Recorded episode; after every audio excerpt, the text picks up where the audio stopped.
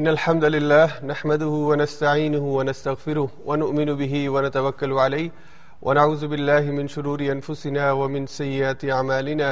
من يهده الله فلا مضل له ومن يضلل فلا هادي له ونشهد ان لا اله الا الله وحده لا شريك له ونشهد ان محمدا عبده ورسوله قال الله عز وجل في محكم كلامه المجيد بعد ان نقول اعوذ بالله من الشيطان الرجيم وقال الذين لا يرجون لقاءنا لولا أنزل علينا الملائكة أو نرى ربنا لقد استكبروا في أنفسهم وعتوا عتوا كبيرا صدق اللہ العظیم.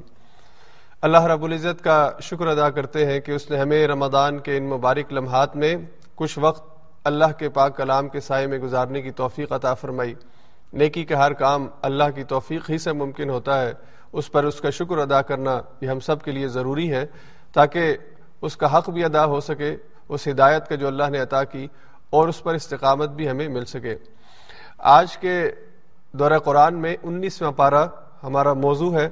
اور انیسویں پارے میں تین صورتوں کے مضامین ہیں. سورہ فرقان کا بقیہ حصہ، پھر پوری سورہ شعرا، اور آخر میں پھر سورہ نمل کا آدھا حصہ تقریباً. تو یہ آج کے درس کے اندر انشاءاللہ یہ مضامین آئیں گے. سورہ فرقان اپنے نام سے کہ اللہ نے اس کتاب کو بہت سے نام جو قرآن میں دیے اس میں ایک نام اللہ نے فرقان دیا ہے. تو یہ سورہ جو فرقان ہے یہ حق اور باطل کے درمیان تمیز کرنے والی کتاب ہے. اللہ تعالیٰ نے قرآن کریم کے بہت سے ناموں میں ایک نام الفرقان اس کتاب کا اس قرآن میں اور اس سورت میں ذکر کیا. تو فرمایا تبارک الذی نزل الفرقان علی عبدہ، اللہ نے اپنے بندے کے اوپر فرقان نازل کیا، اور فرقان جو حق اور باطل کو واضح کرتا ہے. اور اللہ نے آگے وجہ بیان فرمائی لیکون للعالمین نذیرا، تاکہ یہ تمام جہان والوں کے لیے ایک ایک نذیر کا کام کرے. اور نذیر وہ ہوتا ہے جو لوگوں کو خبردار کرے، لوگوں کے غلط کاموں کے اوپر اس کے برے انجام سے ان کو ڈرائے. اور اگر کوئی اس کتاب کا انکار کرے تو اس کو اس کے کنسیکوینسز جو ہیں، اس کا جو رزلٹ ہے اور اس کے جو نتائج ہیں اس کے بارے میں آگاہ کرے. تو یہ نذیر بن کر حضور علیہ الصلوۃ والسلام آئے اور پوری کائنات کے اندر تمام جن و انس کے لیے حضور علیہ الصلوۃ والسلام کو مبعوث کیا گیا. جب اللہ تعالیٰ نے کہا کہ للعالمین، تو ایک عالم تو یہ عالم دنیا ہے جس کو ہم جانتے ہیں، اور اس کے علاوہ بھی بہت سے عالم ہیں. تو ان سب عالمین کے بارے میں اللہ نے فرمایا کہ ان سب کے لیے حضور علیہ الصلوۃ والسلام کو یعنی نذیر بنا کے بھیجا گیا. اس کا مطلب یہ ہے کہ حضور علیہ الصلوۃ والسلام کی جو رسالت ہے یہ پوری کائنات میں تمام جن و انس کے لیے اللہ کے نبی کی حیثیت سے آپ بھیجے گئے. اسی طرح حضور علیہ الصلوۃ والسلام کے بارے میں یہ ایک صفت ہم سورہ انبیاء کے آخر میں ہم پڑھ چکے ہیں، جہاں پہ اللہ تعالیٰ نے فرمایا کہ وما ارسلناک الا رحمۃ للعالمین، ہم نے آپ کو تمام عالمین کے لیے رحمت بنا کے بھیجا ہے. تو ہماری معلومات کی حد تک تو جو چیز ہمارے مشاہدے اور ہمارے مطالعے یا ہمارے سمجھنے میں آتی ہے وہ یہ عالم دنیا ہے، لیکن اس کے علاوہ اللہ کی جتنی مخلوقات ہیں اور جتنے عالم ہیں اس سب کی حقیقت سے ہم واقف نہیں ہیں. لیکن حضور علیہ الصلوۃ والسلام کی رسالت تمام عالمین کے لیے ہے، اس لیے حضور علیہ الصلوۃ والسلام کافۃ للناس کے لیے بشیر ہے، یعنی تمام انسانوں کے لیے آپ رسول بنا کے نذیر اور بشیر بنا کے بھیجے گئے. اور دوسری بات یہ کہ آپ اللہ کے آخری نبی ہیں، آخری رسول ہیں، آپ کے بعد کوئی اور نبی نہیں آئے گا. تو حضور علیہ الصلوۃ والسلام کی اس رسالت کے اوپر قریش مکہ اور مشرکین مکہ انہوں نے اعتراضات کیے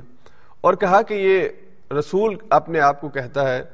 نعوذ باللہ بڑے مسخرے کے انداز میں اور یعنی مذاق کے انداز میں انہوں نے کہا وقالوا ما لهذا الرسول ياكل الطعام ويمشي في الاسواق، کہ یہ کیسا رسول ہے، یہ تو کھانا کھاتا ہے جیسا کھانا ہم کھاتے ہیں اور یہ بازاروں میں بھی جاتا ہے جیسے ہم جاتے ہیں. یعنی ان کے نزدیک نبی جو ہے اولاً وہ انسان نہیں ہو سکتا، اور دوسرا کہ اگر وہ نبی آ جائے جس بھی صورت میں آ جائے تو پھر وہ بازاروں میں نہیں جا سکتا. تو اللہ تعالیٰ نے کہا کہ نبی انسانوں ہی میں سے ہوتے ہیں، اور جس طرح انسانوں کی حاجات ہیں ان کی بھی حاجات ہوتی ہیں، اور جس طرح انسانوں نے اپنے معاملات کرنے ہوتے ہیں ویسے نبی بھی اپنے معاملات انسانوں ہی سے کرتا ہے. اللہ انسانوں ہی میں سے انسانوں کو نبی بناتا ہے. اور اللہ نے خود قرآن کریم میں یہ بات کہی کہ اگر ہم کسی اور کو نبی بنا دیتے تو پھر یہ اعتراض ہوتا کہ یہ ہمارے لیے رول ماڈل نہیں ہو سکتا. تو اللہ تعالیٰ نے کہا کہ یہ اللہ تعالیٰ کی طرف سے اس کی شان رحیمیت ہے، ربوبیت ہے، اور اس کا انعام ہے کہ اس نے انسانوں میں سے، تاکہ انسانوں کے سامنے ایک ماڈل ہو سکے، انسان سمجھ سکے کہ میرے ہی طرح کا انسان ہے، جو رات کو تہجد کی نماز میں ہر رات کو کھڑا ہوتا ہے، جو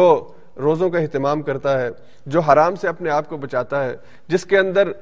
معاف کرنے کا جذبہ موجود ہے، جو غصے کے وقت اپنے غصے کو پی جاتا ہے، جو اپنے ساتھیوں کے اوپر مہربان ہوتا ہے، جو اپنے اوپر ظلم کرنے والوں کے ظلم کو معاف کر دیتا ہے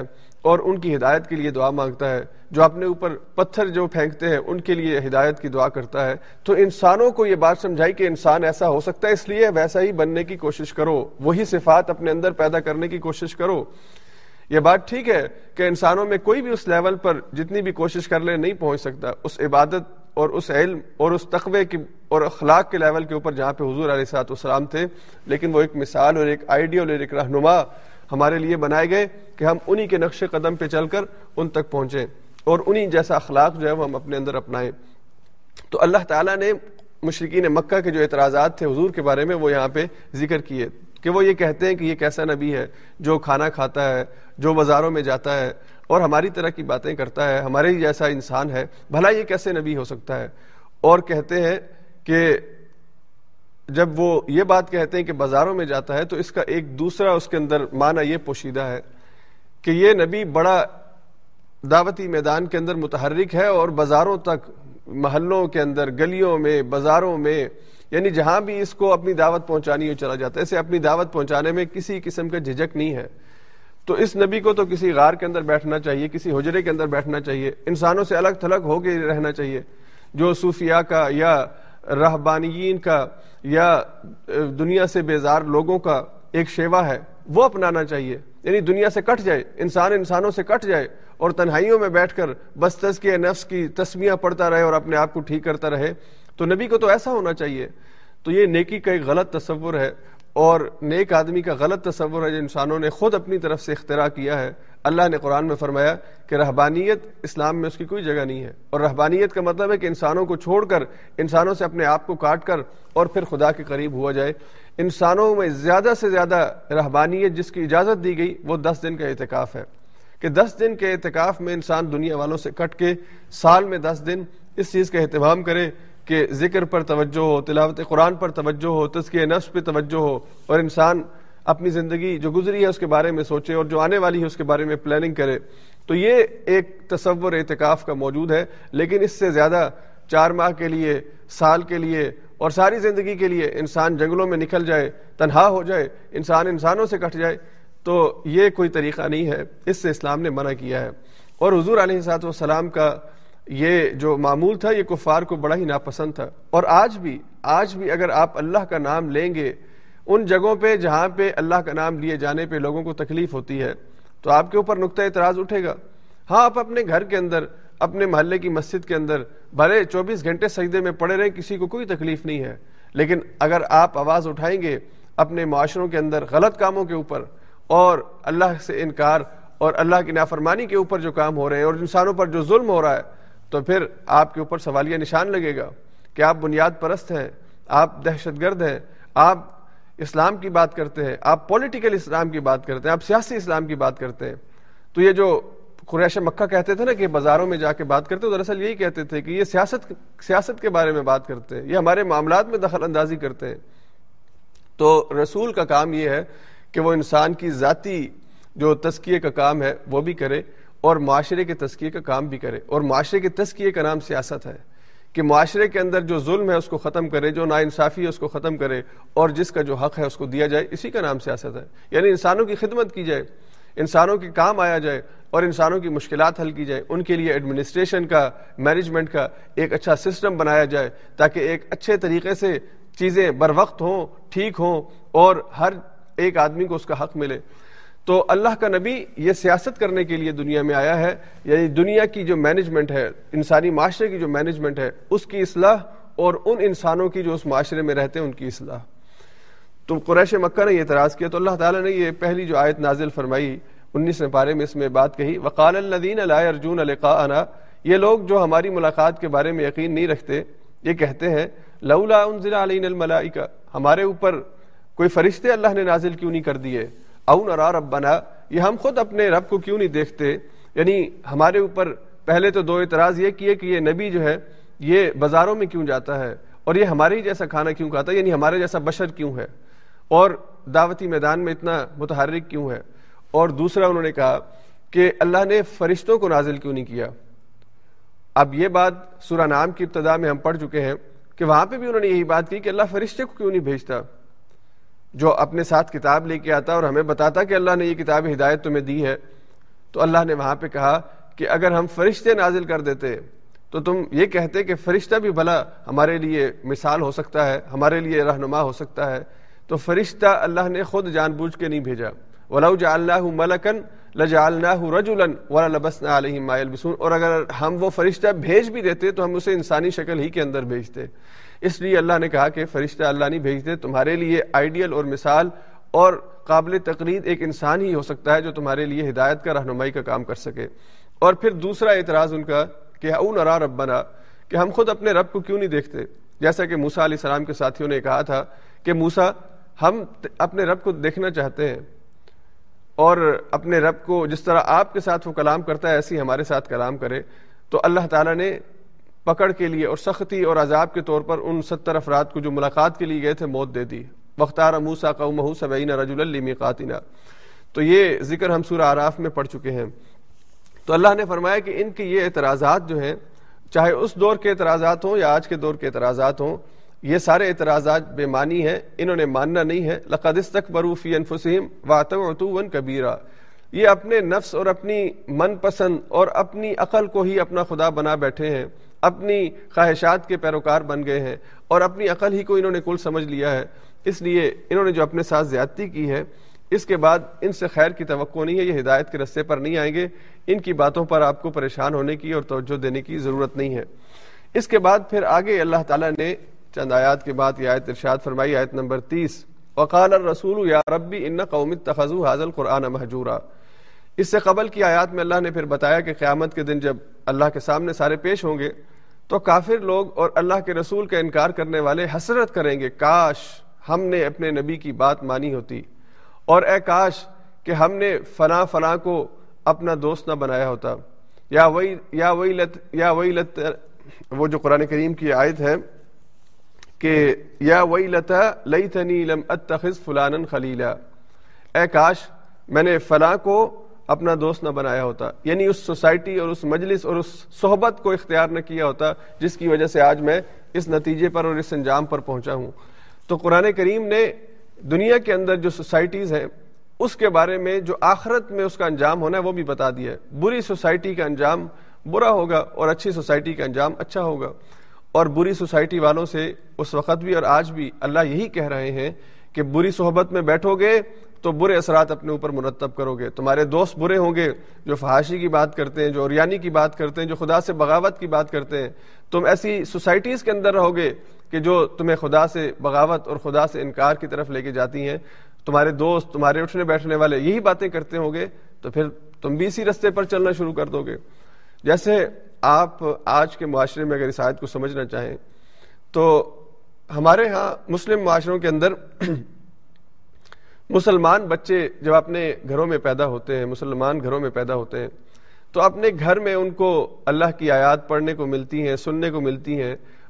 ان محلوں کے اندر انہیں آواز جو ہے اذان کی سنائی دیتی ہے, قرآن انہیں سنائی دیتا ہے, یعنی ایک ماحول ہوتا ہے. اور انسان غلط ہو بھی تو بہرحال ماحول کے اثرات کی وجہ سے وہ اتنا برا نہیں ہوتا.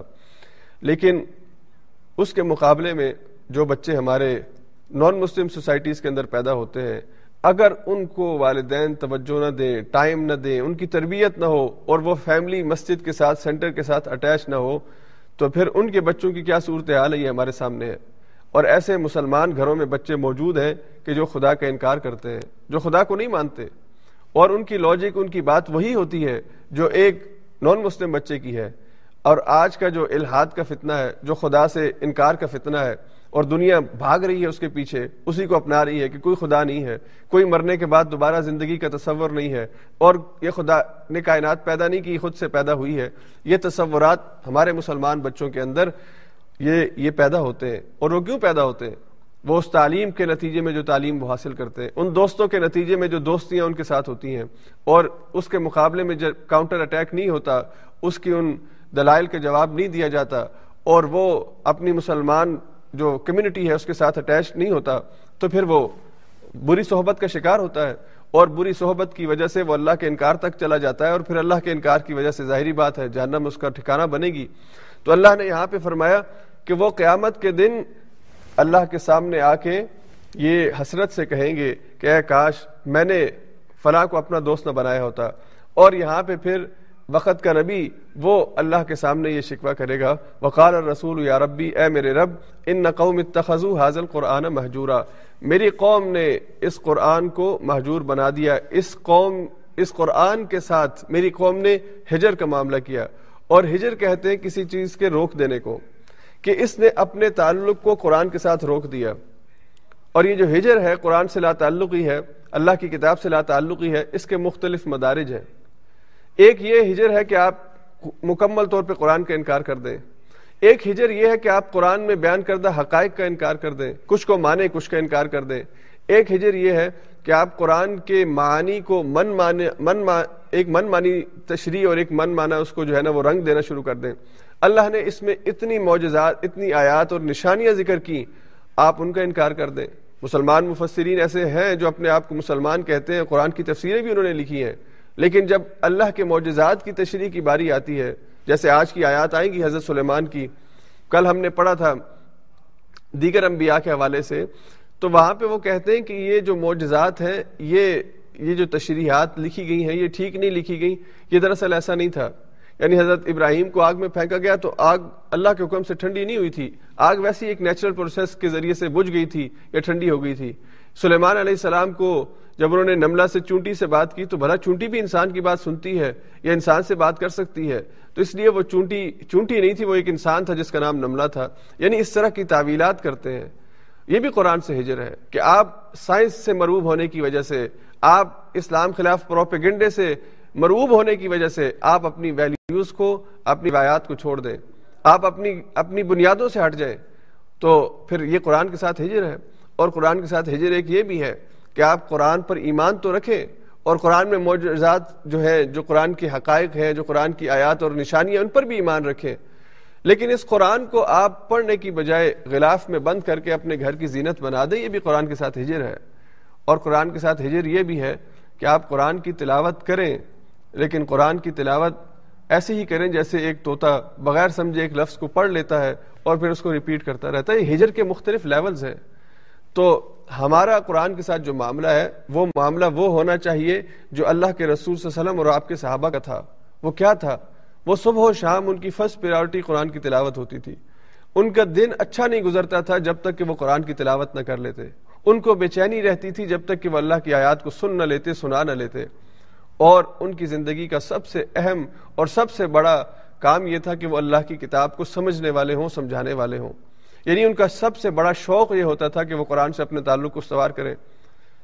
اچھا، اب آج کل کے دور میں جب ہم یہ بات کرتے ہیں تو لوگ کہتے ہیں کہ جی پھر ہم باقی سارے کام چھوڑ دیں، ہم بس قرآن کو لے کے بیٹھ جائیں اور قرآن ہی کو پڑھتے رہیں۔ اللہ کے بندو، وہ لوگ کیا اور کام نہیں کرتے تھے؟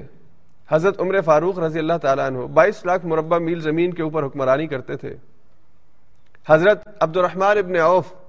مدینہ کے تاجروں میں کہ جن کو اپنی دولت کا شمار نہیں تھا، حضرت عثمان ابن عفان جن کے تجارتی قافلے ہر وقت دنیا کے اندر ان کا مال جو ہے وہ تجارتی قافلے چل رہے ہوتے تھے، کیا ان کو اپنا حساب کتاب، اپنے معاملات نہیں دیکھنے ہوتے تھے یا فرشتے آ کے ان کے معاملات دیکھتے تھے؟ تو ان انسانوں نے تجارت بھی کی ہے، ان انسانوں نے دنیا پہ حکومت بھی کی ہے، لیکن کسی ایک کے بارے میں بتا دیجئے کہ وہ قرآن سے تعلق اپنا قائم نہیں رکھا اس نے، یا قرآن سے اس نے کہا کہ میری مصروفیات بہت زیادہ ہو گئی ہیں، اب مجھے قرآن پڑھنے کا ٹائم نہیں ملتا۔ یہ ان کو اللہ نے جو عروج اور ترقی دی اس وجہ سے کہ انہوں نے قرآن سے ہجر نہیں کیا تھا، اور ہم نے قرآن سے ہجر کیا ہے، قرآن کو ہم نے چھوڑا ہے، ترک کیا ہے۔ تو اس وجہ سے آج ہم بظاہر قرآن پر ایمان رکھتے بھی ہیں، لیکن پھر ہمارے اوپر اللہ کی رحمتیں نہیں برستی ہیں، ہم جو ہے وہ مشکلات کے اندر اپنے آپ کو ہم نے اپنے آپ کو گھیر لیا ہے۔ تو قرآن کا جو ہجر ہے، یہ اللہ کا رسول قیامت کے دن شکوہ کرے گا اللہ کے سامنے، اور وہ اس علم کی بنیاد پہ جو ان کو عطا کیا جائے گا کہ آپ کے بعد آپ کی قوم نے اس قرآن کے ساتھ کیا کیا، تو پھر اللہ کا رسول اللہ کے سامنے یہ شکوہ کرے گا کہ اللہ، میری قوم نے میرے بعد قرآن کے ساتھ ہجر کیا، اپنے تعلق کو اپنے آپ کو قرآن سے روک لیا، قرآن کو اپنے آپ سے روک لیا، ایک فاصلہ اپنے درمیان پیدا کر لیا. اور اس کی ایک وضاحت حدیث کے اندر ہے جہاں پہ حضور علیہ الصلوۃ والسلام جب حوض کوثر پہ کھڑے ہوں گے اور حوض کوثر پہ آپ اپنے امتیوں کو اپنے ہاتھ سے کوثر کا پیالہ جو ہے وہ یہ جو میٹھا پانی ہے یا ایک جو نہر ہے جس کے اوپر حضور کھڑے ہوں گے اور اپنے امتیوں کو پانی پلائیں گے، تو آپ دیکھیں گے کہ کچھ لوگ آپ کی طرف آنا چاہ رہے ہیں لیکن آپ دیکھیں گے کہ فرشتے ان کو روک رہے ہیں، آپ کے پاس نہیں آنے دے رہے. تو وہ رسول اللہ صلی اللہ علیہ وسلم کہیں گے کہ انہیں آنے دو، یہ میرے اپنے لوگ ہیں، میری امتی ہیں. تو فرشتے کہیں گے اے اللہ کے رسول صلی اللہ علیہ وسلم، آپ کو نہیں پتا کہ انہوں نے آپ کے بعد آپ کے دین کے ساتھ کیا کھلواڑ کیا ہے، کیا مذاق کیا ہے، کیا تماشا کیا انہوں نے. تو حضور علیہ الصلوۃ والسلام ان کی یہ بات سن کر پھر دوبارہ سے فرشتوں سے نہیں کہیں گے کہ پھر بھی ان کو آنے دو. جیسے ہم کہتے ہیں نا کہ ہم نے حرام بھی کھانا ہے، ہم نے یتیم کا مال بھی کھانا ہے، ہم نے سارے غلط کام کرنے ہیں، بس آخرت میں ہمیں شفاعت مل جائے گی. شفاعت اس کو ملے گی جو دنیا کی زندگی کے اندر ٹھیک طریقے پہ چلنے کی کوشش کرتا ہے اور پھر تھوڑے بہت غلط کام ہو جائیں تو رحمت خداوندی سے امید ہے کہ اللہ تعالیٰ قیامت کے دن آسان معاملہ کریں گے اور حضور بھی شفاعت کریں گے. لیکن ڈھٹائی سے گناہوں پر اصرار ہو، ڈھٹائی سے غلط کام کیے جائیں اور پھر یہ امید ہو کہ اللہ تعالیٰ آگے کا معاملہ آسان کر دیں گے، ایسا نہیں ہوتا. اللہ تعالیٰ خود قرآن میں کہتے ہیں کہ اللہ تعالیٰ جب اجازت دیں گے اور جس کے بارے میں اجازت دیں گے اسی کی سفارش ہوگی. گناہ گار کی کہ جو زندگی میں معصیت، نافرمانی اور حرام کے اندر اپنے آپ کو ملوث رکھے اور اس امید پر کہ میں نبی رحمت کا اور میں نبی آخر الزماں کا امتی ہوں، وہ میرا بیڑا پار کرا دیں گے، یا میں جو ہے وہ صرف سال میں ایک دن ان کی سالگرہ منا لوں، میں سال میں کوئی ایک کام ایسا کر لوں جس کی وجہ سے باقی سارے جو میرے سال کے تین سو چونسٹھ دن ہیں وہ اپنے شیطان کے رستوں پہ چلتا رہوں، ایک دن میں مسلمان ہو جاؤں، ایک دن میں نبی کے کلمے پڑھنا شروع کر دوں، ان کے حق میں درود پڑھنا شروع کر دوں، میرا بیڑا پار ہو جائے گا. ایسا معاملہ نہیں ہے. قرآن کریم کا مطالعہ کیجیے، احادیث کا مطالعہ کیجیے. اللہ تعالیٰ نے بڑے واضح انداز میں قرآن میں اور حضور علیہ الصلوۃ والسلام نے اپنی حدیث میں بہت کیٹیگوریکلی، بہت واضح انداز میں یہ بات کہی ہے. حتیٰ کہ وہ حدیث بھی میں آپ کو سناتا چلوں جہاں پہ حضور علیہ الصلوۃ والسلام نے فرمایا کہ اللہ تعالیٰ قیامت کے دن جنت میں جو داخلہ فرمائیں گے وہ صرف اور صرف اللہ کی رحمت کی وجہ سے ہوگا. اور اللہ کے رسول نے اپنے بارے میں کہا کہ الا ان یتغمدنی اللہ برحمت منہ، اگر اللہ کی رحمت مجھے ڈھانپ لے گی تو پھر میں. اور ظاہری بات ہے کہ یہ نبی کا ایک عاجزانہ اور ایک اس کی انکساری کا ایک طریقہ ہے کہ وہ یہ بات کہتا ہے کہ میں اللہ کی رحمت کی بنیاد پر، اور یہی ہمیں رویہ سکھایا گیا ہے. اور وہاں پہ حضور نے فرمایا کہ مت سمجھو کہ اپنے اعمال کے بل بوتے پر یا اپنی کسی نسبت کی وجہ سے تم جنت میں چلے جاؤ گے. یہ نسبتوں کا جو تصور ہے یہ یہود کا تصور تھا، نصارہ کا تصور تھا، جن کے بارے میں ہم نے پڑھا کہ وہ کہتے تھے کہ ہم اللہ کے بیٹے ہیں، اللہ کے چہیتے ہیں، اللہ کے بڑے محبوب ہیں. اور عیسائی یہ کہتے تھے کہ ہم انصار اللہ ہیں، اللہ کے مددگار ہیں، ہم اللہ کے بڑے، ہم تو اللہ کے جو بیٹے ہیں ابن اللہ جن کو وہ عیسیٰ کہتے ہیں ان کے پیروکار ہیں، تو اللہ ہمیں جنت میں کیوں نہیں لے کے جائے گا. تو اللہ نے ان رویوں کی اصلاح کی. اور یہاں پہ آج امت مسلمہ کے ایک فرد کے طور پر مجھے اور آپ کو بھی اپنی اصلاح کرنے کی ضرورت ہے. اگر ہم کسی غلط فہمی کا شکار ہیں تو ہمیں اپنے آپ کو اس غلط فہمی سے نکالنا ہے اور قرآن اور احادیث کے اندر جو صحیح رستہ اور طریقہ بتایا گیا اس پر ہمیں لے کر آنا ہے اپنے آپ کو. اس کے بعد اللہ تعالیٰ نے قرآن کریم کی آیت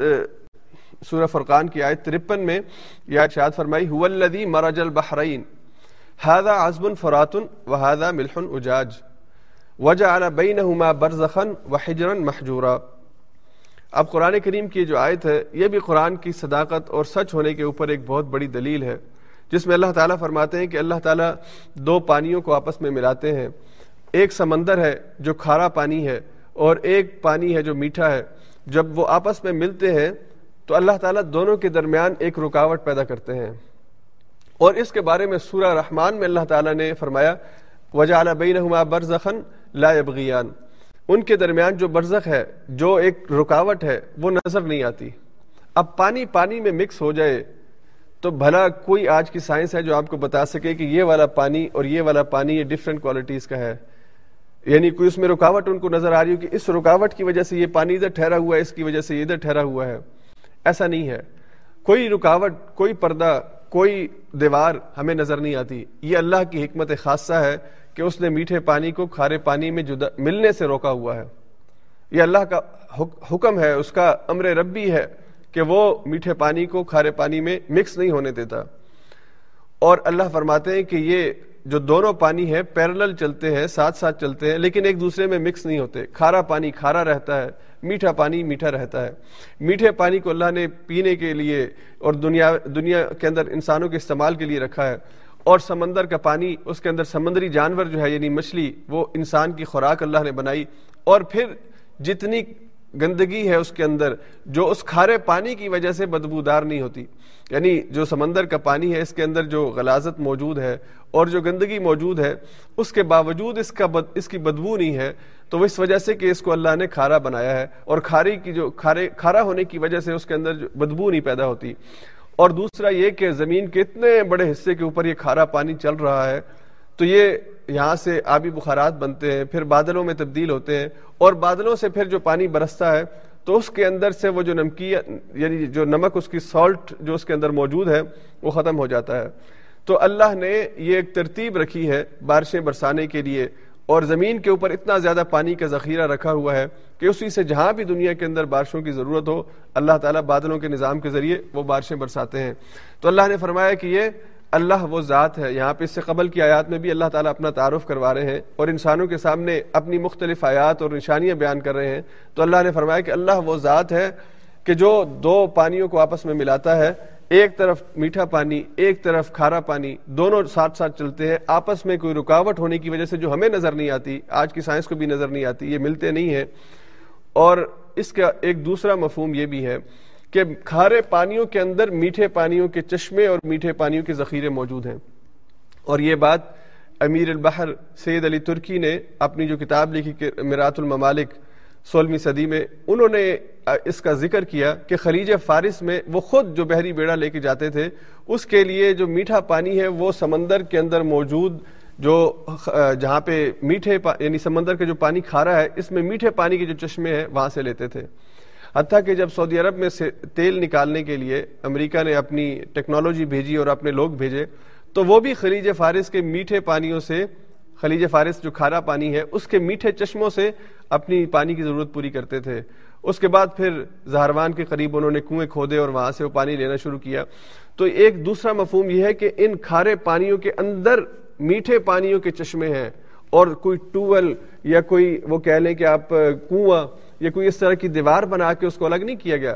بلکہ یہ ایک پانی کے اندر پانی ہے جو کھارے کے اندر میٹھا ہے۔ تو یہ پانی میٹھے پانیوں کے چشمے اللہ نے کھارے پانی کے اندر رکھے ہیں، اور تم ان کو استعمال کرتے ہو اور پھر اپنے رب کی قدرت کو اور اپنے رب کی ربوبیت کو نہیں پہچانتے ہو۔ اس کے بعد پھر آگے اللہ تعالیٰ نے اپنی ایک اور صفت بیان فرمائی کہ اللہ تعالیٰ نے رشتے پیدا کیے ہیں۔ پہلے اللہ نے فرمایا خلق من الماء،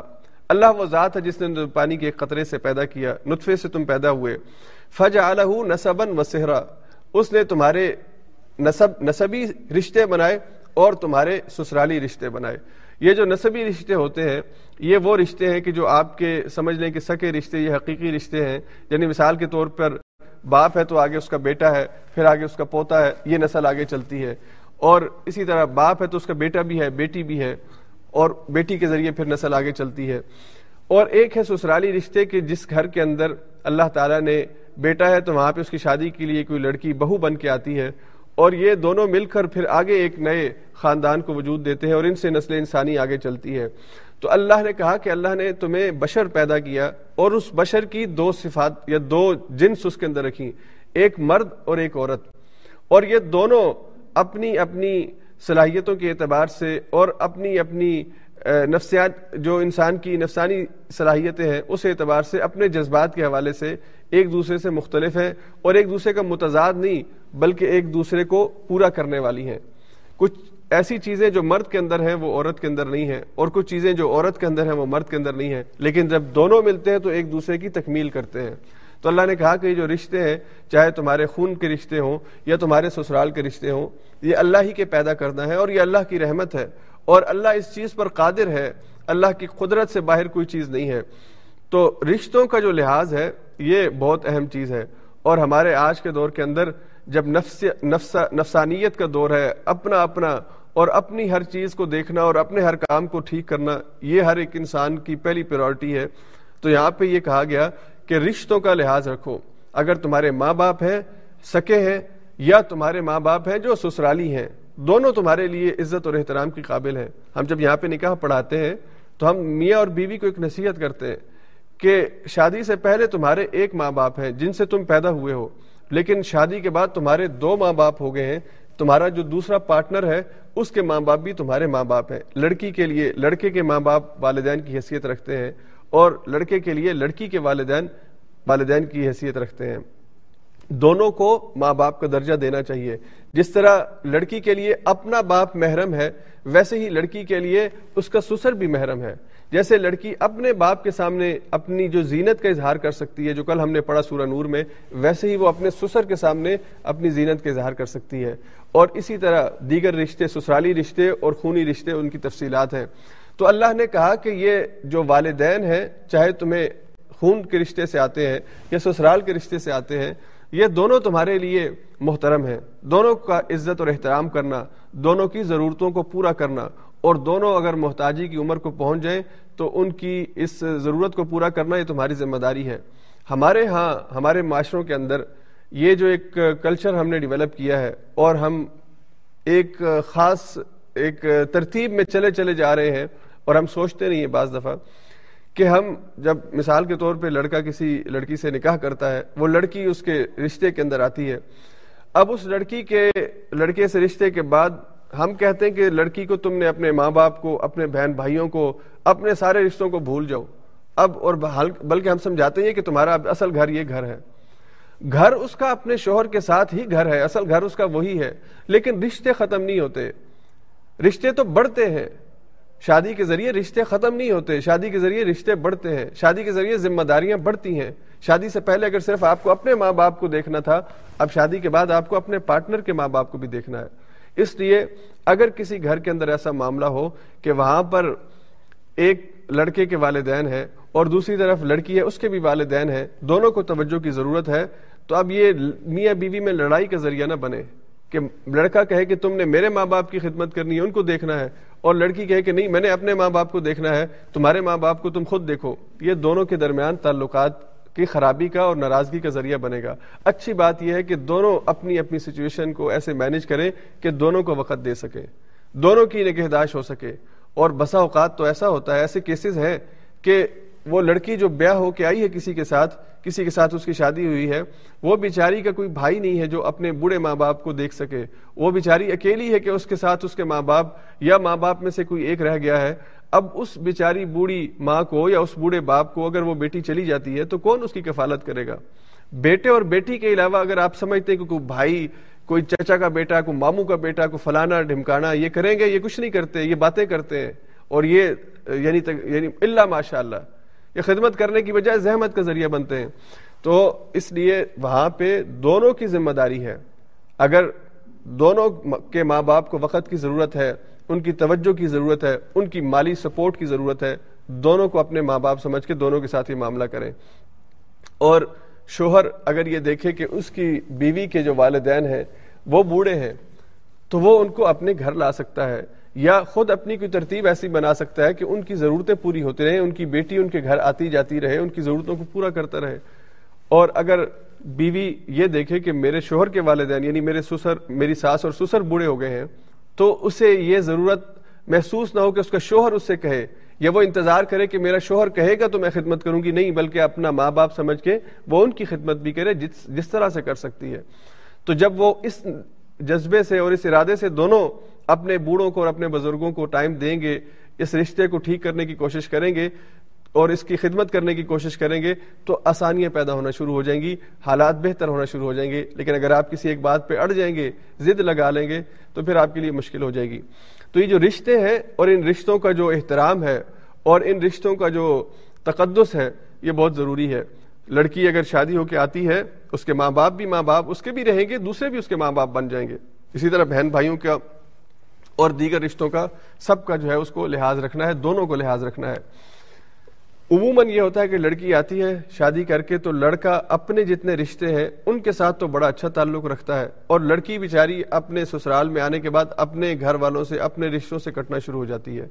تو ایک بیلنسڈ ہونا چاہیے, ایک اچھا اور ایک مناسب اور ایک معتدل رویہ اپنانا چاہیے تاکہ رشتوں کے اندر اضافہ ہو، رشتوں کے اندر مضبوطی ہو۔ اللہ نے قرآن کریم کے اندر جو سورہ نساء کی پہلی آیت ارشاد فرمائی تو وہ ہم نکاح کے موقع پہ پڑھتے ہیں، حضور بھی پڑھا کرتے تھے، اس میں اللہ نے کہا واتقوا اللہ الذی تسالون به والارحام، اللہ سے ڈرو کہ جس کا نام دے کر، جس کا واسطہ دے کر تم رشتے کرتے ہو، سوال کرتے ہو ایک دوسرے سے۔ تو یہ رشتے جتنے بھی ہیں ان سب کا لحاظ رکھنا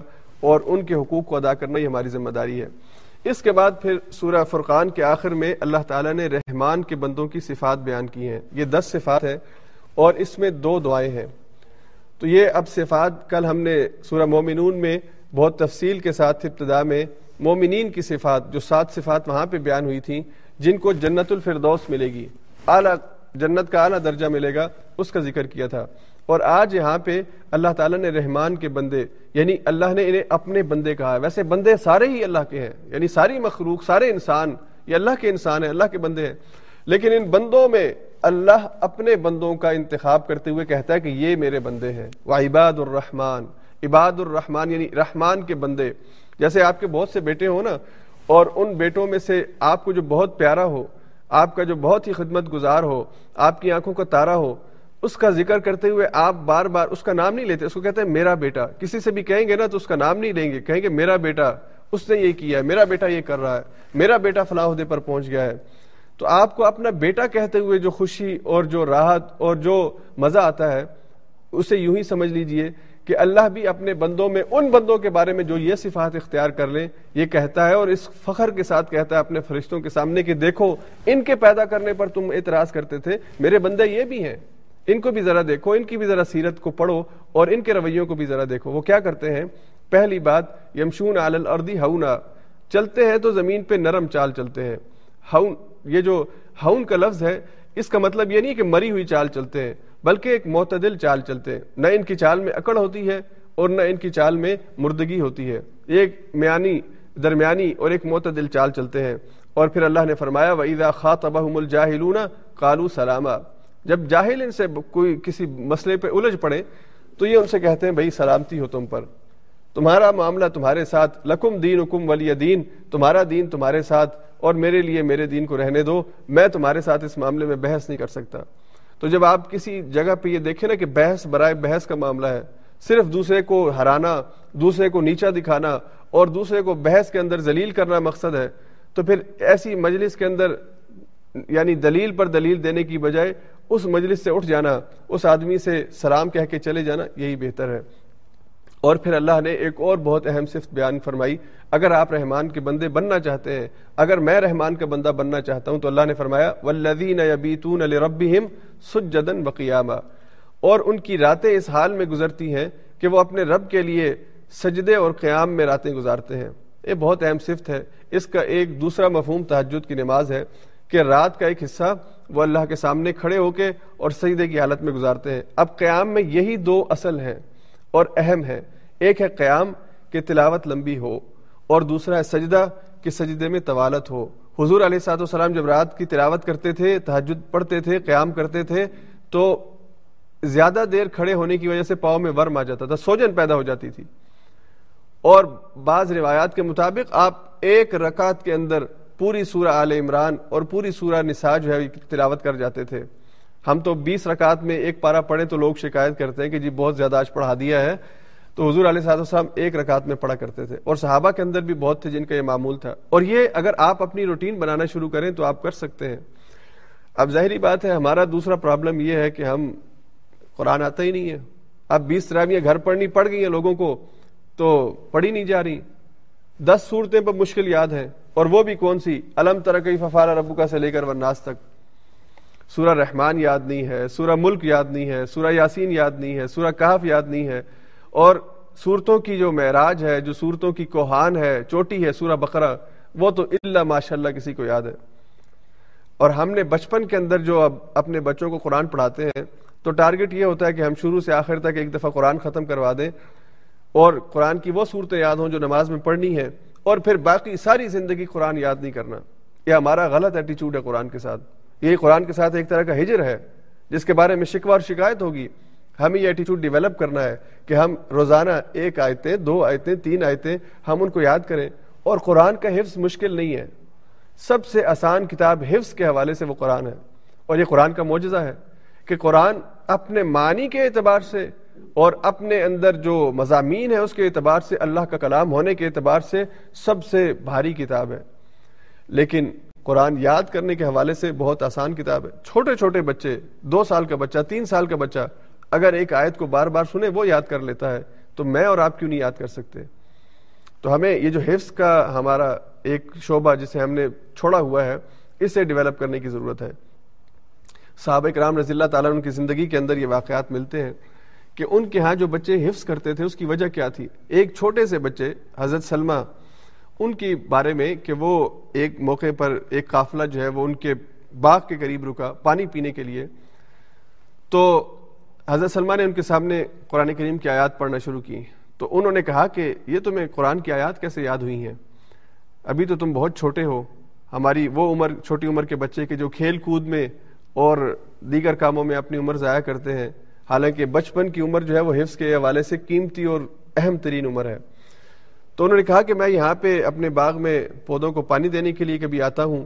تو یہاں سے جو قافلے رکتے ہیں وہ قافلے یہاں پہ رکتے ہوئے تلاوت کرتے ہیں, تو میں وہ تلاوت سن سن کے یاد کر لیتا ہوں. اب اس میں دو باتیں ہیں, ایک یہ کہ وہ جو قافلے والے تھے وہ بھی قصے کہانیاں نہیں سناتے تھے, وہ ایک دوسرے کو قرآن سناتے تھے, اور وہ بچہ بھی اس قرآن سننے کی وجہ سے قرآن یاد کر لیتا تھا. ہمارے گھروں میں آج بھی اگر یہ ماحول بن جائے کہ ہم وہاں پہ قرآن کی تلاوت کے اہتمام کریں تو بچے قرآن ہی پڑھیں گے.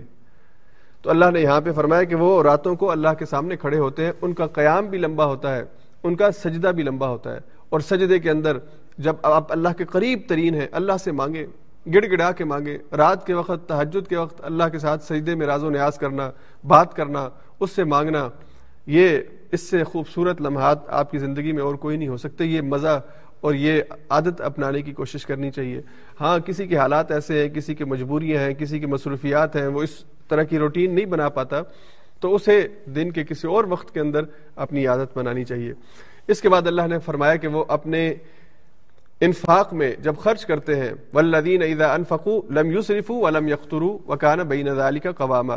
جب وہ خرچ کرتے ہیں تو وہ ایک میانی درمیانی چال چلتے ہیں, نہ تو وہ اسراف کرتے ہیں, فضول خرچی کرتے ہیں, جس چیز کی ضرورت نہیں ہے وہ خریدتے نہیں ہیں, اور جہاں پہ جتنا خرچ کرنا ہے اتنا ہی خرچ کرتے ہیں, ضرورت سے زیادہ خرچ نہیں کرتے, اور نہ ہی وہ بخل سے کام لیتے ہیں, نہ ہی وہ کنجوسی کرتے ہیں کہ جہاں پہ جو ضروری کام کرنا ہے, جو ضروری چیز خریدنی وہ بھی نہ خریدیں.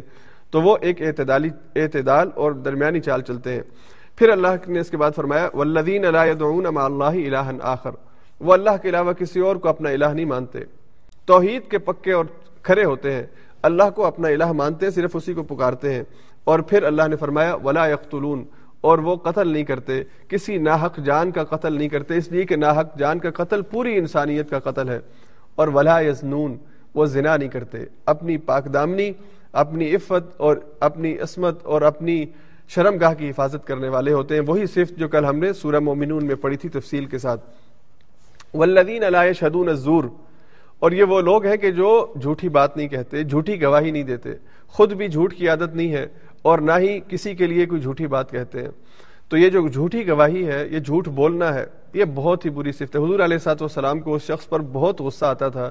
کہ جو جھوٹ بولتا تھا, اور آپ نے کہا کہ ایک مومن کے بارے میں یہ تصور نہیں ہو سکتا کہ وہ جھوٹ بولنے والا ہو. تو سچ بولنا, سچ کی عادت اپنانا, جھوٹ سے اجتناب, جھوٹی گواہی سے اجتناب, یہ رحمان کے بندوں کی صفت ہے. پھر اللہ نے فرمایا وَإِذَا مَرُّوا بِاللَّغْوِ مَرُّوا کِرَامًا, اگر کسی ایسی مجلس میں ان کا گزر ہو جائے, کسی ایسی سوسائٹی کو وہ دیکھ لیں جہاں پہ لغو کام ہو رہا ہے, فضول اور بے حیائی اور شیطانی کام جو ہیں وہاں پہ ہو رہے ہیں, وہاں سے وہ گزر جاتے ہیں, اس سوسائٹی کا حصہ نہیں بنتے, اس صحبت کو اختیار نہیں کرتے, اس مجلس کو اپنی مجلس نہیں بناتے, اس دوست کو اپنا دوست نہیں بناتے جو بے حیائی کے کام کرتے ہیں, جو لغو کام کرتے ہیں. اور پھر اللہ نے فرمایا, بہت اہم آیت آخر میں فرمائی, والذین اذا ذکروا بآیات ربہم لم یخروا علیہا صما وعمیانا, جب اللہ کی آیات ان کے سامنے پڑھی جاتی ہیں تو پھر وہ گونگے بہرے بن کے گزر نہیں جاتے, وہ ان میں غور و فکر کرتے ہیں, تذکر اور تدبر کا اہتمام کرتے ہیں, قرآن کی آیات کو یوں سمجھ کے سنتے ہیں گویا کہ میرے بارے میں نازل ہوئی ہیں, اور جو قرآن ہدایت کے طریقے اور رستے بتا رہا ہے ان کو اپنانے کے لیے اور دعوت عمل کو قبول کرتے ہوئے عمل کو اپناتے ہیں, عمل کرتے ہیں. تو وہ گونگے بہرے نہیں بن جاتے, اللہ کی آیات کو سنتے ہیں اور پھر اس پر عمل کرنے کی کوشش کرتے ہیں, اس سے سبق اور رہنمائی لیتے ہیں. اور یہاں پہ اگین پھر اگر مجھے اور آپ کو رحمان کا بندہ بننا ہے تو یہ صفت اپنے اندر پیدا کرنی ہے کہ جب قرآن پڑھا جائے تو ہمیں قرآن کی سمجھ آئے. اور ظاہری بات ہے اس کے لیے ایک طریقہ کار ہوگا, ہمیں کچھ وقت دینا پڑے گا, اپنی پریورٹی سیٹ کرنی پڑیں گی, کوئی کورس کرنا پڑے گا, کہیں پہ بیٹھنا پڑے گا, سیکھنا پڑے گا تاکہ ہم رحمان کے بندوں میں اپنے آپ کو شامل کر سکیں. اور یہ جو دو دعائیں ہیں جو ایک ابتدا میں اور ایک آخر پہ ذکر ہوئی, بہت خوبصورت دعا ہے, اس کو یاد کیجئے, اس کا اہتمام کرنا چاہیے. اگر ہم رحمان کے بندے بننا چاہتے ہیں, اور ہم میں سے کس کی خواہش نہیں ہے کہ نہ بنے, اللہ کے پسندیدہ ہم بننا چاہتے ہیں, تو پھر وہ یہ دعا مانگتے ہیں, ربنا اصرف عنا عذاب جہنم, اے اللہ ہمیں جہنم کے عذاب سے پناہ دے دے, ان عذابہا کان غراما, اس کا عذاب وہ تو بہت ہی شدید عذاب ہے, انہا ساعت مستقرن و مقامہ, اور بدترین ٹھکانہ اور رہنے کی جگہ ہے. وہ ان کی جو پناہ وہ جو پناہ مانگتے ہیں کسی بھی چیز سے تو وہ جہنم سے پناہ مانگتے ہیں, اور جہنم کی شدت, جہنم کی ہولناکی اور جہنم کے عذاب کی سختی کا ان کو اندازہ ہے, وہ اللہ سے پناہ مانگتے ہیں. اور پھر دوسرے اس کے مقابل آخر میں جو دعا اللہ نے سکھائی وہ کیا دعا ہے کہ وہ کیا دعا مانگتے ہیں, ربنا حب لنا من ازواجنا و ذریاتنا قرۃ اعین, اے اللہ ہمارے پارٹنر کو, اگر ہم یعنی وہ شوہر ہے تو بیوی کے لیے اور بیوی ہے تو شوہر کے لیے دعا کرتی ہے کہ اللہ انہیں, ہمارے پارٹنرز کو, ہمارے اسپاؤسز کو, و ذریاتنا, اور ہماری اولاد کو, قرۃ اعین, ہماری آنکھوں کی ٹھنڈک بنا دے. شوہر اور بیوی یہ نام ہے محبت کا, آنکھوں کی ٹھنڈک کا, ایک دوسرے کے آرام اور سکون کا. اور اولاد بھی انسان اسی لیے حاصل کرتا ہے کہ ماں باپ اور اولاد کے درمیان ایک محبت کا, ایک مودت کا, اور اولاد والدین کے لیے آنکھوں کی ٹھنڈک بنے, بیوی شوہر کے لیے آنکھوں کی ٹھنڈک بنے, شوہر بیوی کے لیے آنکھوں کی ٹھنڈک بنے. یہ اصل ہے اس رشتے کی. اگر کسی رشتے میں, میاں اور بیوی کے رشتے میں آنکھوں کی ٹھنڈک والا معاملہ نہیں ہے, وہ ایک دوسرے کے لیے رحمت کے جذبات نہیں رکھتے, ایک دوسرے کے لیے محبت کے جذبات نہیں رکھتے, تو پھر وہ یہ رشتہ کسی مجبوری کی وجہ سے نبھا رہے ہیں. اور اس رشتے کی جو اصل, اس کی جو لذت ہے, اس کے اندر جو حلاوت ہے, اس کے اندر جو سکون ہے, وہ وہ حاصل نہیں کر پا رہے. تو میاں اور بیوی کا رشتہ نام ہے محبت اور ہمدردی اور شفقت اور مودت اور ایک دوسرے کے لیے قربانی کے جذبات کا. اور اسی طرح اولاد اور والدین, تو اولاد کو کہا کہ وہ والدین کی آنکھوں کی ٹھنڈک بنتے ہیں جب وہ والدین کی بات مانتے ہیں, والدین کے مطیع فرمان ہوتے ہیں, اور والدین بھی جو اللہ کے دین کی طرف بلانے والے ہوں, شیطان کے رستوں کی طرف بلانے والے نہ ہوں, اپنی اولاد کے حقوق ادا کرنے والے ہوں, اولاد کی ضرورتوں کو پورا کرنے والے ہوں, تو اولاد پھر ان کی آنکھوں کی ٹھنڈک. تو یہاں پہ پھر اللہ نے یہ دعا سکھائی کہ یہ دعا وہ رحمان کے بندے مانگتے ہیں کہ اللہ تعالیٰ ہمارے پارٹنرز کو اور ہماری اولاد کو ہماری آنکھوں کی ٹھنڈک بنا دے. وجعلنا للمتقین اماما, اور اے اللہ ہمیں متقین کا امام بنا دے. متقین جتنے بھی نیک لوگ ہیں, اے اللہ ہمیں ان کا امام بنا دے. امام کا ایک معنی یہ ہے کہ ہمیں ان کا ان ان سب متقین کے درمیان اگلی صفوں میں ہمیں بنا دے کہ ہم ان سب میں سب سے آگے ہوں. اور دوسرا یہ ہے کہ اللہ ہمیں انسانوں کی ہدایت کا ذریعہ کا ذریعہ بنا دے. امام وہ ہوتا ہے جو لیڈ کرتا ہے, امام وہ ہوتا ہے جو دوسروں کے لیے رہنمائی کا کام کرتا ہے. امام کو امام اسی لیے کہتے ہیں کہ وہ اس کے پیچھے لوگ چلتے ہیں, وہ آگے کھڑا ہوتا ہے, لوگ اس کے پیچھے کھڑے ہوتے ہیں. جب وہ اللہ اکبر کہتا ہے تو لوگ نماز شروع کرتے ہیں, جب وہ السلام علیکم کہتا ہے تو لوگ نماز ختم کرتے ہیں. یعنی وہ ہادی ہوتا ہے, وہ رہنما ہوتا ہے. تو اللہ ہمیں متقین کا رہنما بنا دے. یہ بہت اہم صفات اور بہت اہم دونوں دعائیں ہیں, ان کو یاد کرنے کا اہتمام کریں اور اپنی دعاؤں میں ان دعاؤں کو بھی شامل کریں. اس کے بعد ہے سورہ شعرا. سورہ شعرا یہ مکی صورت ہے اور قرآن کریم کی اس حوالے سے منفرد صورت ہے کہ سورہ بقرہ کے بعد سب سے زیادہ آیات اس صورت کے اندر ہیں, سورہ شعراء کے اندر دو سو تیئیس دو سو ستائیس آیات ہیں, اور یہ آدھے پارے پر مشتمل ہے. سورہ بقرہ ڈھائی پاروں پر مشتمل ہے اور دو سو چھیاسی آیات ہیں. یہ دو سو ستائیس آیات اور آدھا پارہ ہیں, اور یہ مکی صورت ہے, بقرہ مدنی صورت ہے. اچھا, مکی صورتوں میں جو ایک اور بہت کمال کی چیز ہے وہ یہ کہ اللہ تعالیٰ نے جب اہل عرب کے سامنے قرآن نازل فرمایا تو قرآن کی جو آیات ہیں, یہ قرآن کی آیات اپنے اندر ایک حسن رکھتی ہیں, ایک ان کے اندر نظم, اور وہ جو جیسے آپ کہیں نا کہ ایک نظم جس کی ایک لے ہوتی ہے, ایک ایک ساز جس کو ایک لے کے اندر بجایا جاتا ہے, تو یہ ایک نغمہ ہے. قرآن کریم کی آیات کے اندر وہ ایک نظم اور خوبصورتی ہے جو وہ لوگ محسوس کرتے ہیں جو ادب سے واقف ہیں, اور خاص طور پہ عربی ادب سے واقف ہیں. تو اللہ تعالیٰ نے جو مکی آیات ہیں, ان آیات کے اندر جو ترتیب رکھی ہے آیات کی, اب دیکھیں چھوٹی چھوٹی سی آیات ہے, آدھے پارے میں دو سو ستائیس آیات ہے, لیکن ان آیات کے اندر کسی بھی جگہ کوئی بے ربطگی یا کلام کے اندر کوئی قطع، کوئی رکاوٹ، کوئی بدنظمی، کوئی بدحسنی، یہ چیزیں نہیں ہیں، بلکہ ایک خوبصورت ترتیب ہے. انسان پڑھتا جاتا ہے جیسے وہ پانی بہتا جا رہا ہو سمندر کا اور انسان اس کے ساتھ بہتا جائے، ویسے یہ قرآن کی آیات پڑھتے جائیں اور دل میں اترتی جاتی ہیں، اور انسان اس کے سحر کے اندر اور اس کے ادبی حسن کے اندر بھی اپنے آپ کو بہائے لے چلا جاتا ہے. تو یہ صورت اس حوالے سے بہت ہی خوبصورت صورت ہے. اس میں دراصل سات انبیاء کا ذکر اللہ نے کیا،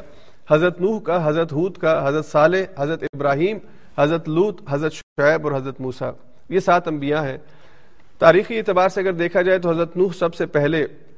تقریباً تین ہزار پانچ سو قبل مسیح، حضرت عیسیٰ سے بھی تقریباً ساڑھے تین ہزار سال پہلے. اب یہ جو یہ جو اعداد و شمار ہے یہ تاریخی حوالے سے، اس میں اختلاف بھی ہے. بعض لوگ چار ہزار سال کہتے ہیں، بعض لوگ سو سال دو سو سال آگے پیچھے کرتے ہیں. تو یہ ہر ایک کی یعنی جو بھی مورخین ہیں ان کے اپنی ایک اندازے سے جو تحریر انہوں نے یہ جو تاریخ مرتب کی ہے. حضرت نوح علیہ السلام کے بارے میں ہم تفصیل سے پہلے بھی پڑھ چکے ہیں. حضرت نوح علیہ السلام نے اپنی قوم کو ایک ہزار سال تبلیغ کی ہے اور مسلسل اللہ کے دین کی طرف بلایا ہے، تقریباً نو سو پچاس سال، ایک ہزار سے پچاس سال کم. یہ آگے بھی ذکر آئے گا سورہ عنکبوت کے اندر. اور اللہ کے دین کی طرف بلانے کے نتیجے میں بہت ہی کم لوگ ہیں جو ایمان لائے ہیں. وما آمن معہ الا قلیل، اور ایک قلیل کی ایک تشریح ایک تفسیر میں اسی کی تعداد دیکھے گی کہ اسی لوگ تھے جو ایمان لائے تھے. تو یہ اتنی لمبی دعوت اور اس کا یہ نتیجہ، لیکن اللہ تعالیٰ نے حضور علیہ الصلوۃ والسلام کو حضرت نوح کے ذکر کے ذریعے، اور آج ہمیں حضرت نوح کی جب ہم آیات پڑھتے ہیں تو دین کی طرف دعوت دینے والوں، دین کا کام کرنے والوں، اعلی کلمۃ اللہ کے لیے شہادت حق اور اقامت دین کا کام کرنے والوں کے لیے سبق ہے کہ انہیں نوح علیہ السلام کی سیرت کو اپنانا ہے. دعوت دینا ان کے ذمہ ہے، پہنچانا ان کے ذمہ ہے، لوگوں کو بتانا ان کے ذمہ ہے. ہاں لوگ قبول کرتے ہیں یا نہیں کرتے، اس دعوت کے ثمرات نکلتے ہیں یا نہیں نکلتے، یہ نتیجہ اللہ کے حوالے کر دیں. آپ اپنے ذمہ کا کام کریں، آپ اپنا کام کریں کہ لوگوں کو خبردار کریں، لوگوں کو بتائیں. دعوت قبول کریں نہ کریں یہ لوگوں کا رویہ ہے. اور حضرت نوح کے بارے میں دیکھیے کہ ان کا اپنا بیٹا اپنا بیٹا جو ان کے ساتھ ان کے گھر میں رہتا ہے ان کی دعوت پر ایمان نہیں لایا. تو اللہ نے یہ سبق ہمیں سکھایا کہ ہدایت یہ اللہ کی طرف سے ہوتی ہے، توفیق اس کی طرف سے ہوتی ہے. اور اگر آج ہم بھی اہل ایمان ایمان کے اوپر عمل کر رہے ہیں، ہمارا اپنا کوئی کمال نہیں ہے، کوئی ہمیں اپنے آپ کو بڑا فن خان نہیں سمجھنا چاہیے، یہ اللہ کی توفیق ہی کی وجہ سے ممکن ہے. پھر اللہ تعالیٰ نے حضرت ہود کا ذکر کیا، اور حضرت ہود کا ذکر بھی پہلے ہم بارہویں پارے میں اور اس سے پہلے نویں پارے میں ہم نے پڑھا. حضرت ہود اللہ تعالیٰ کے نبی تھے جو تاریخی اعتبار سے دیکھا جائے تو حضرت نوح کے بعد آئے ہیں، تین ہزار قبل مسیح میں. اور انہوں نے بھی اپنی قوم سے یہی کہا کہ اے میری قوم، تمہیں اللہ نے جو طاقت دی ہے. عاد ان کی قوم تھی، اور عاد جس کے بارے میں اللہ یہ کہتے ہیں قرآن میں کہ وہ اس جیسی طاقتور قوم اللہ نے پیدا نہیں کی، یعنی انسانوں میں طاقتور ترین لوگ یہ عاد کے لوگ تھے. اور پھر انہوں نے بھی اللہ کی آیات کا انکار کیا تو ان کے اوپر اللہ کی طرف سے گرفت آئی. اور پھر اللہ نے حضرت صالح کا ذکر کیا اور قوم سمود جو ان کی سمود قوم تھی اس کا ذکر کیا، اور ان کی بھی طاقت یعنی طاقت کے اعتبار سے یہ دونوں جو تھے یہ انسانوں میں نمایاں حیثیت رکھتے ہیں. اللہ نے کہا وَتَنْحِتُونَ الْجِبَالَ مِنَ الْبُيُوتِ، یہ اپنے ہاتھوں سے پہاڑوں کو چیر کر پہاڑوں کے اندر اپنے گھر بناتے تھے. یعنی ان کی ثقافت، آج بھی یہ ہنر انسانوں کے پاس نہیں ہے. تو ان کی طاقت کا آپ اندازہ کر لیجئے کہ آج اتنی بڑی بڑی مشینیں لگا کے پہاڑوں میں رستہ بنایا جاتا ہے، وہ اپنے ہاتھوں سے پہاڑوں کے اندر اپنے گھر بنایا کرتے تھے. اور پھر وہاں پہ اللہ نے کہا کہ ان کے لیے نشانی کے طور پر اللہ نے نبی بھیجا. اب اللہ کی طرف سے جب طاقت ملتی ہے تو یہ طاقت انسان کے لیے نعمت، اور انسان کو شکر کے جذبات اختیار کرنے چاہیے، نہ کہ انسان غلط رستوں پہ چل پڑے.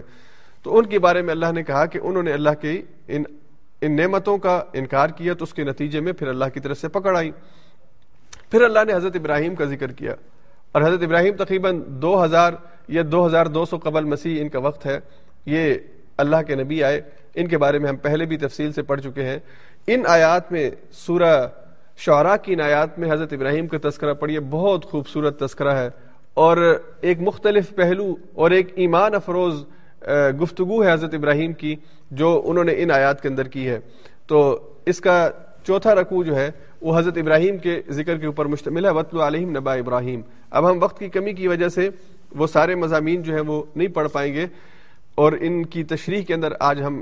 زیادہ گفتگو نہیں کر پائیں گے. صرف میں آپ کو اشارتاً کہہ رہا ہوں کہ آپ کو جب وقت ملے تو آپ ان آیات کا مطالعہ کریں, کم سے کم ترجمہ ہی پڑھ لیں کہ جب حضرت ابراہیم علیہ السلام کہتے ہیں دعوت دیتے ہوئے کہ میرا رب کون ہے, میں کس رب کی طرف تم کو بلاتا ہوں, میں کس رب کو اپنا رب کہتا ہوں اور کس کے خالق ہونے اور کس کے رب ہونے کا تمہیں تمہیں اس کی دعوت دے رہا ہوں, تمہیں بلا رہا ہوں. الذی خلقنی, یہ وہ رب ہے جس نے مجھے پیدا کیا ہے. میں خود سے دنیا میں نہیں آیا, میں اچانک کسی دھماکے کے نتیجے میں دنیا میں نہیں آیا, میں اللہ کے ایک پلان کے تحت, اور اللہ جب کہتے ہیں نا کہ اللہ پیدا کرتا ہے خلق, تو خلق کے اندر پلان کا ایک مفہوم موجود ہے. اس نے ایک پلاننگ کی ہے, ایک وقت مقرر کیا ہے انسان کو دنیا میں بھیجنے کا اور واپس انسان کو بلانے کا. تو الذی خلقنی فہو یہدین, یہ وہ رب ہے کہ جس نے مجھے پیدا کیا, پھر وہ مجھے ہدایت دیتا ہے, پھر وہ مجھے ٹھیک رستے کی طرف اس نے مجھے ہدایت دی ہے. تو ہدایت کی نسبت بھی اللہ کی طرف کی ہے, یہ نہیں کہ میں نے خود کوئی بڑا تیر مار کے اپنے آپ کو ہدایت کے رستے پر لے آیا ہوں, نہیں, میرا رب ہے جس نے مجھ پہ رحم اور کرم کیا اور مجھے پیدا کرنے کے بعد پھر مجھے ہدایت دی. الذی خلقنی فہو یہدین والذی هو یطعمنی ویسقین. کتنا خوبصورت انداز ہے کہ میرا رب وہ ہے جو مجھے کھلاتا ہے اور مجھے پلاتا ہے, کھاتا میں اپنے ہاتھ سے ہوں اور وہ رزق جو میں کھاتا ہوں وہ اس کے لیے بھی میں تگ و دو کرتا ہوں, محنت کرتا ہوں, کوئی آسمان سے من و سلوا نہیں آتا, لیکن یہ جو رزق میں کھاتا ہوں اس کی نسبت بھی حضرت ابراہیم اللہ کی طرف کرتے ہیں کہ وہ مجھے کھلاتا ہے, اس نے مجھے طاقت دی ہے تو میں رزق کماتا ہوں, اس نے وسائل رزق دی ہے تو میں رزق کماتا ہوں. آج میں اگر کروڑ پتی ہوں, آج میں اگر بہت امیر ہوں, تو اس کی وجہ یہ نہیں ہے کہ میں نے اپنی زندگی بڑی محنت کی ہے اور میں نے بڑا جو ہے وہ پلاننگ کی ہے اس لیے آج میں یہاں پہ بیٹھا ہوں. پلاننگ اس کا ایک حصہ ہے, محنت اس کا ایک حصہ ہے, لیکن اصل اللہ کا فضل ہے, اصل اللہ کی طرف سے عطا ہے. تو ابراہیم نے کہا کہ وہ میرا رب جو مجھے کھلاتا ہے اور مجھے پلاتا ہے. حضرت ابراہیم اپنے ہاتھ سے پانی پیتے تھے, کوئی فرشتے آ کے پانی نہیں پلاتے تھے, لیکن اس پینے کی نسبت بھی اللہ کی طرف کی ہے. اور پھر کہا وَإِذَا مَرِضْتُ فَهُوَ يَشْفِينَ, جب میں مریض ہوتا ہوں, بیمار ہو جاتا ہوں, تو شفا بھی مجھے اللہ ہی دیتا ہے. اس شفا پانے کے لیے دنیاوی اسباب میں سے کوئی سبب اختیار کرنا پڑے گا, لیکن اس کے نتیجے میں جو شفا ملتی ہے تو پھر یہ کہنا, یہ دراصل وہ حضرت ابراہیم علیہ السلام کو جس کے بارے میں قرآن نے کہا ہے کہ وہ حنیف تھے, وہ یکسو ہو کر اللہ کی طرف, تو یہ ایمان کا اعلیٰ لیول ہے جو پیدا کرنے کی ضرورت ہے کہ شفا گولی جو آپ میڈیسن لیں گے یا انجیکشن لیں گے یا کوئی احتیاطی تدبیر اپنائیں گے, کوئی جڑی بوٹی استعمال کریں گے, اس سے مل رہی ہے, لیکن نسبت اللہ کی طرف کر رہے ہیں کہ جب میں بیمار ہوتا ہوں تو مجھے شفا اللہ کی طرف سے آتی ہے. وَإِذَا مَرِضْتُ فَهُوَ يَشْفِينَ, جب میں مریض ہوتا ہوں, بیمار ہوتا ہوں, تو مجھے وہی شفا دیتا ہے. اور پھر اس کے بعد کہا کہ وَالَّذِي يُمِيتُنِي ثُمَّ يُحْيِينِ, جب میں فوت ہو جاؤں گا تو پھر وہ مجھے دوبارہ زندگی دے گا. اور پھر آخر میں وَالَّذِي أَطْمَعُ أَن يَغْفِرَ لِي خَطِيئَتِي يَوْمَ الدِّينِ. بہت ہی خوبصورت دعا ہے کہ, اور یہ کلمہ ایمان کا اظہار ہے کہ میں جب فوت ہو کے دوبارہ اٹھوں گا تو پھر مجھے امید ہے, میں اپنے رب سے رحمت کی امید رکھتا ہوں کہ وہ میری خطاؤں سے درگزر کر دے گا. اللہ اکبر. وقت کا نبی, وہ جو خلیل اللہ ہے, وہ یہ کہہ رہا ہے کہ میں جب دوبارہ اٹھایا جاؤں گا تو مجھے اللہ کی رحمت سے امید ہے کہ وہ مجھے قیامت کے دن میری خطاؤں سے درگزر کر دے گا. والذی اطمع ان یغفر لی خطیئتی یوم الدین. اور پھر یہ دعا یاد کر لیں, اس کو پڑھنے کا اہتمام کریں. ربی حبلی حکمن والحقنی بالصالحین. اے اللہ مجھے حکمت عطا کر دے, اے اللہ مجھے دانائی عطا کر دے, اے اللہ مجھے دنیاوی معاملات میں غلط اور ٹھیک کی پہچان عطا کر دے. اے اللہ مجھے جب بہت سے معاملات میرے سامنے آ جائیں تو کون سا سٹیپ لینا ہے, کہاں پہ سٹیپ نہیں لینا ہے, کون سی چیز کو پریورٹی بنانا ہے, کس کو نہیں بنانا ہے, یہ ساری چیزیں اس حکمت کے اندر آتی ہیں جس کی دعا حضرت ابراہیم نے مانگی. تو اے اللہ تو مجھے وہ حکمت عطا کر دے, مجھے وزڈم دے دے کہ میں بہت سے معاملات میں جب پریشان ہوں تو تیری طرف سے رہنمائی میرے لیے ہدایت کا ذریعہ بن جائے. اور وَأَلْحِقْنِي بِالصَّالِحِينَ, اللہ مجھے سچوں کا ساتھی بنا دے, مجھے نیک لوگوں کی صحبت دے دے, مجھے ایسے لوگوں میں اٹھنا بیٹھنا میرا کر دے جو تیرا ذکر کرتے ہیں, جو تیری یاد میں رہتے ہیں, جن کی زبان تیرے ذکر سے تر رہتی ہے. اور یہ وہ والا ذکر نہیں جو کچھ لوگ بیٹھ کے باقاعدہ کچھ خاص قسم کے کپڑے پہن کے اور خاص اوقات کے اندر ذکر کرتے ہیں, نہیں, بلکہ صالح جو ہوتے ہیں ان کی زندگی کے چوبیس گھنٹے وہ مسجد میں ہوں, وہ بازار کے اندر ہوں, وہ عدالت کے اندر ہوں یا وہ پارلیمنٹ کے اندر ہوں, اللہ وہ تیرے ذکر سے اپنی زبان کو تر رکھتے ہیں, مجھے ان صالحین کے ساتھ جوڑ دے. اور پھر اللہ نے کہا کہ وَجْعَل لِّي لِسَانَ صِدْقٍ فِي الْآخِرِينَ, اے اللہ جو میرا ذکر ہے اور یہ میرا جو میرا جو نام اور میرا ذکر ہے یہ پچھلے لوگوں میں اس کو بھی باقی رکھ, یعنی میرے بعد آنے والے میرے ایمان اور میرے جو میرا تیرے دین کے ساتھ وابستگی ہے اس کا ذکر وہ ان لوگوں میں بھی باقی رکھ. تو یہ ابراہیم علیہ السلام کی دعا ہے جو انہوں نے مانگی. اور آخر میں وَجْعَلْنِي مِن وَرَثَةِ جَنَّتِ نَعِیم, اے اللہ مجھے جنت جو نعمتوں والی ہے اس کے وارثوں میں سے بنا دے. کل ہم نے پڑھا تھا نا کہ اللہ کس کو وارث بنائیں گے جنت کا اور جنت الفردوس کا. تو ابراہیم علیہ السلام کہہ رہے ہیں کہ اے اللہ مجھے ان لوگوں کا وارث بنا دے کہ جو جنتوں میں اور جن کو تیری نعمتیں ملنے والی ہیں.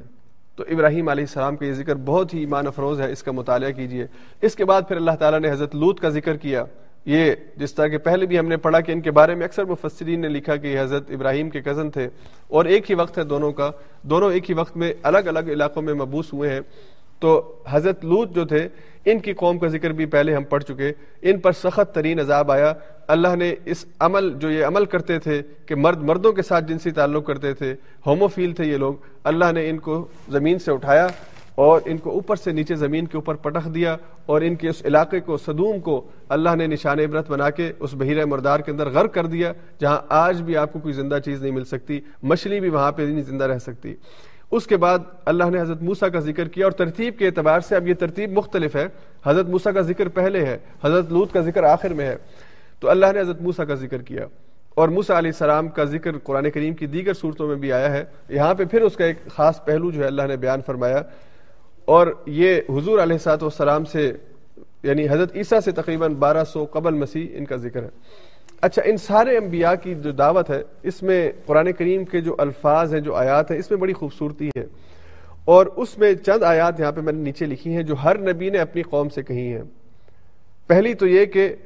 الا تتقون, اللہ کی طرف دعوت دینے کے بعد سب نے کہا, اللہ کی طرف دعوت دی, اللہ کی طرف اپنی قوم کو بلایا اور کہا کہ تم اس رب کے بارے میں جس کا ذکر ابراہیم کی زبان آپ سے سن چکے ہیں, جس کا ذکر موسیٰ علیہ السلام نے کروایا کہ میرا رب رب العالمین ہے, رب المشرق والمغرب وما بینہما. فرعون نے پوچھا کہ تیرا رب کون ہے, تو موسیٰ نے کہا کہ رب السماوات والارض وما بینہما, وہ آسمانوں اور زمین کا رب ہے اور جو کچھ اس کے درمیان ہے اس سب کا رب ہے, وہ رب المشرق والمغرب ہے, یعنی وہ مشرقوں کا بھی اور مغربوں کا بھی, یعنی ہر چیز کا, ہر سمت کا رب وہی ہے اور اس کائنات میں موجود ہر چیز کا رب وہ ہے. اور رب کا یہ لفظ قرآن کریم کی ان صورتوں میں بار بار استعمال, ان آیات میں بار بار استعمال ہوا. تو رب وہ جو پالنے والا ہے, جو نگہداشت کرنے والا ہے, جو خبرگیری رکھنے والا ہے, جو ضرورتوں کو پورا کرنے والا ہے اور جس کی جتنی ضرورت ہے اس کو اتنا دینے والا ہے. کسی ایسی کہہ لیں کہ غیر معتدل قسم کی ربوبیت نہیں ہے کہ جہاں پہ ضرورت نہیں ہے وہاں پہ بھی خزانے لٹائے ہوئے ہیں, جس زمین کو پانی کی ضرورت نہیں ہے وہاں پہ پانی پانی چھوڑا ہوا ہے. نہیں, جہاں پہ جس چیز کی جتنی ضرورت ہے اتنا ہی اللہ نے اس کو دیا ہوا ہے. تو یہ اس اللہ کا ذکر کرنے کے بعد انہوں نے کہا اپنی قوم سے, ہر ایک نبی نے کہا, یہ تمام انبیاء کے یہ وہ جملے, وہ آیات ہیں جو ہر نبی نے اپنی قوم سے کہے ان صورت, ان آیات کے اندر, اس صورت کی ان آیات کے اندر. الا تتقون, تم تقوی کیوں نہیں اختیار کرتے ہو, تم کس چیز اور کس وجہ سے اپنے رب کی آیات کے انکاری ہو, کیا تمہارے پاس دلیل ہے, دلیل بھی تمہارے پاس نہیں ہے, وجہ بھی تمہارے پاس نہیں ہے, صرف اپنے اقتدار کی وجہ سے, صرف اپنے آباء و اجداد کی وجہ سے, اور صرف اس وجہ سے کہ دنیا والے کہیں گے اس نے اپنا دین بدل لیا ہے, صرف اس وجہ سے اللہ کی آیات کو نہیں مانتے ہو. اور پھر ہر ایک نبی نے کہا انی لکم رسول امین, میں تمہارے لیے رسول بنا کے بھیجا گیا, اور رسول بھی وہ کہ جو امین ہے. ہر نبی نے کہا کہ میں امین بن کے آیا ہوں, یعنی میں اپنے, میرے ذمہ جو دعوت ہے, جو کام ہے, جو اللہ کا پیغام ہے, اس کو تم تک پہنچانے میں میں امین ہوں, یعنی اس کو پہنچانے میں میں کوئی کمی بیشی نہیں کرتا, نہ اس میں اضافہ کرتا ہوں نہ اس میں کمی کرتا ہوں. جتنا مجھے ملتا ہے اتنا ہی تمہیں میں پڑھ کے سناتا ہوں. کسی چیز کو اپنی طرف سے حرام نہیں کرتا, اس کی طرف سے ہدایت کے بعد ہی حلال اور حرام کے پیمانے مقرر کرتا ہوں. اور پھر ہر نبی نے کہا فاتقوا اللہ واطیعون, اللہ کا تقوی اختیار کر لو, اللہ کی موجودگی کا احساس اپنی زندگی میں پیدا کر لو اور میری اطاعت کرو. اللہ کی بندگی اگر کرنا چاہتے ہو تو اپنے نبی کی اطاعت کرو. نبی کی اطاعت کے بغیر, کسی بھی وقت میں جو اس وقت کا نبی رہا ہو, اس کی اطاعت کے بغیر رب تک نہیں پہنچا جا سکتا, اس کی بندگی نہیں کی جا سکتی. اگر کوئی انسان طریقے بنائے گا, اور آج بھی اگر کچھ لوگوں نے نبی کی اطاعت سے باہر نکل کر رب تک پہنچنے کے کوئی طریقے بنا رکھے ہیں, یہ سارے غلط طریقے ہیں, ان طریقوں سے وہ رب تک نہیں پہنچیں گے. رب تک پہنچنے کا طریقہ اللہ کے نبی نے اپنی زندگی میں دیا ہے, اور اس زندگی کو پھر اللہ نے ایک خاص ترتیب سے محفوظ کر دیا ہے. حضور علیہ الصلوۃ والسلام کی سیرت کے حوالے سے یہ پھر کسی دن وقت ہوا تو اس پہ بات کریں گے. اس کو لکھنے میں اور اس کی حفاظت میں جو تائید ربی ہے, اللہ تعالیٰ کی طرف سے جو تائید ہے اور جو حفاظت ہے, اور کن اصولوں کی بنیاد کے اوپر یہ حدیث لکھی گئی ہیں, یہ دنیاوی علوم میں ایک بہت بڑا علم ہے, جسے ہم علم السما علم الاسماء والرجال کہتے ہیں. علم حدیث کا جو علم ہے, جو راویوں کے لکھنے کا اور ہر جس نے حدیث بیان کی اس کے حالات زندگی لکھنے کا, اور اس کے اخلاقی اور اس کے ایمانی لیول کا یا اس کے کریکٹر کا جو گواہی ہے کہ ایک سچا انسان ہے, اس نے اپنی زندگی میں جھوٹ نہیں بولا, یہ اپنی زندگی کے اندر لوگوں کو دھوکہ نہیں دیتا. وہ جو صفات جو ہر ایک راوی کے بارے میں لکھی گئی, جس سے یہ متعین ہوا کہ کون سی حدیث صحیح ہے اور کون سی حدیث ضعیف ہے. تو یہ جو اللہ کے نبی کی اطاعت ہے یہ بہت ضروری ہے اگر کوئی رب تک پہنچنا چاہتا ہے. جو لوگ نبی کی اطاعت کو چھوڑ کر اللہ تک پہنچتے ہیں وہ اللہ تک نہیں کسی اور تک پہنچتے ہیں. پھر ہر ایک نبی نے یہ بات کہی, وما اسألکم علیہ من اجر, میں تم سے کسی اجر کا سوال نہیں کرتا, میں تم سے کسی معاوضے کا سوال نہیں کرتا, میں یہ نہیں کہتا کہ مجھے ملک کا وزیر اعظم بنا دو, میں یہ نہیں کہتا کہ تم مجھے اپنا بادشاہ بنا لو, اور نہ ہی میں یہ کہتا ہوں کہ میرے خزانے اور میرے بینک جو ہے میرا بینک بیلنس جو ہے اس کو پورا کر دو. نہیں, کسی چیز کا سوال نہیں کرتا, تم سے میں کوڑی کا بھی مطالبہ نہیں کرتا, میں تم سے کوئی چیز نہیں مانگتا, میں تو تمہیں اللہ کے دین کی طرف بلاتا ہوں. اور رہا اجر کا معاملہ, معاوضے کا معاملہ, ان اجریہ الا علی رب العالمین, تو اجر تو میرے رب کے پاس ہے جو تمام جہانوں کا رب ہے, اور وہ اپنی شان کے مطابق اپنے نبی کو اجر دے گا, اور دیا ہے اس نے. تو یہاں پہ ہر نبی کی دعوت کا خلاصہ ہے ان آیات کے اندر. اور پھر ان نبیوں کی جو قوم تھی ہر ایک نے کیا کیا اس کا ذکر ہے کہ کذبت, ہر ایک نے انکار کیا. کذبت قوم نوح المرسلین, کذبت عاد المرسلین, کذبت سمود المرسلین, کذبت قوم لوط المرسلین, کذب اصحاب الايكة المرسلین. چھ قوموں کے بارے میں اللہ نے ذکر کیا کہ سب کی سب نے اپنے نبی کی دعوت کا انکار کیا. اکثر نے, کچھ لوگ ایمان لائے لیکن اکثر نے انکار کیا, اور پھر اللہ نے ہر ایک کے بارے میں کہا کہ اللہ نے پھر ان کو اپنی پکڑ میں لیا. اس کے بعد آگے اس صورت کے آخر میں اللہ تعالیٰ نے قرآن کریم کی حقانیت اور قرآن کریم کے عربی کے اندر نازل ہونے کے حوالے سے آیات ارشاد فرمائی. تو اللہ نے فرمایا وَإِنَّهُ لَتَنزِيلُ رَبِّ الْعَالَمِينَ, یہ تنزیل ہوا ہے رب العالمین کی طرف سے. یہ تنزیل اور انزال یہ دو الگ الگ صیغے ہیں جو قرآن کے حوالے سے استعمال ہوئے. تنزیل کا مطلب ہے کہ یہ تھوڑے تھوڑے وقفے وقفے سے تیئیس سالوں کے عرصے میں حضور علیہ الصلوۃ والسلام کی قلب اطہر پر نازل ہوا. جبریل امین آسمان دنیا سے لے کر اسے حضور علیہ الصلوۃ والسلام کی خدمت میں لاتے, جب اللہ حکم دیتے کہ یہ آیات لے جاؤ اور محمد صلی اللہ علیہ وسلم کو پڑھ کر سناؤ, تو یہ وحی کا نزول ہوتا. تو یہ تنزیل اس کو کہتے ہیں کہ تھوڑے تھوڑے عرصے میں وقفے وقفے سے ضرورت کے مطابق اور حالات کے حوالے سے جس ہدایت کی ضرورت ہے وہ نازل ہوئی. تو یہ تنزیل ہوئی ہے اللہ کی طرف سے جو رب العالمین ہے, تمام جہانوں کا رب ہے. نزل بہ الروح الامین, اس کو لے کے آئے ہیں, اس کو ساتھ لے کے اترے ہیں الروح الامین. یہ جبریل امین کا ٹائٹل ہے. تو الروح جو ہے یہ جبریل کے لیے اللہ نے استعمال کیا کہ وہ جو الروح ہے وہ اس قرآن کو لے کے نازل ہوئے, اور ان کی صفت اللہ نے بیان فرمائی کہ وہ امین ہے.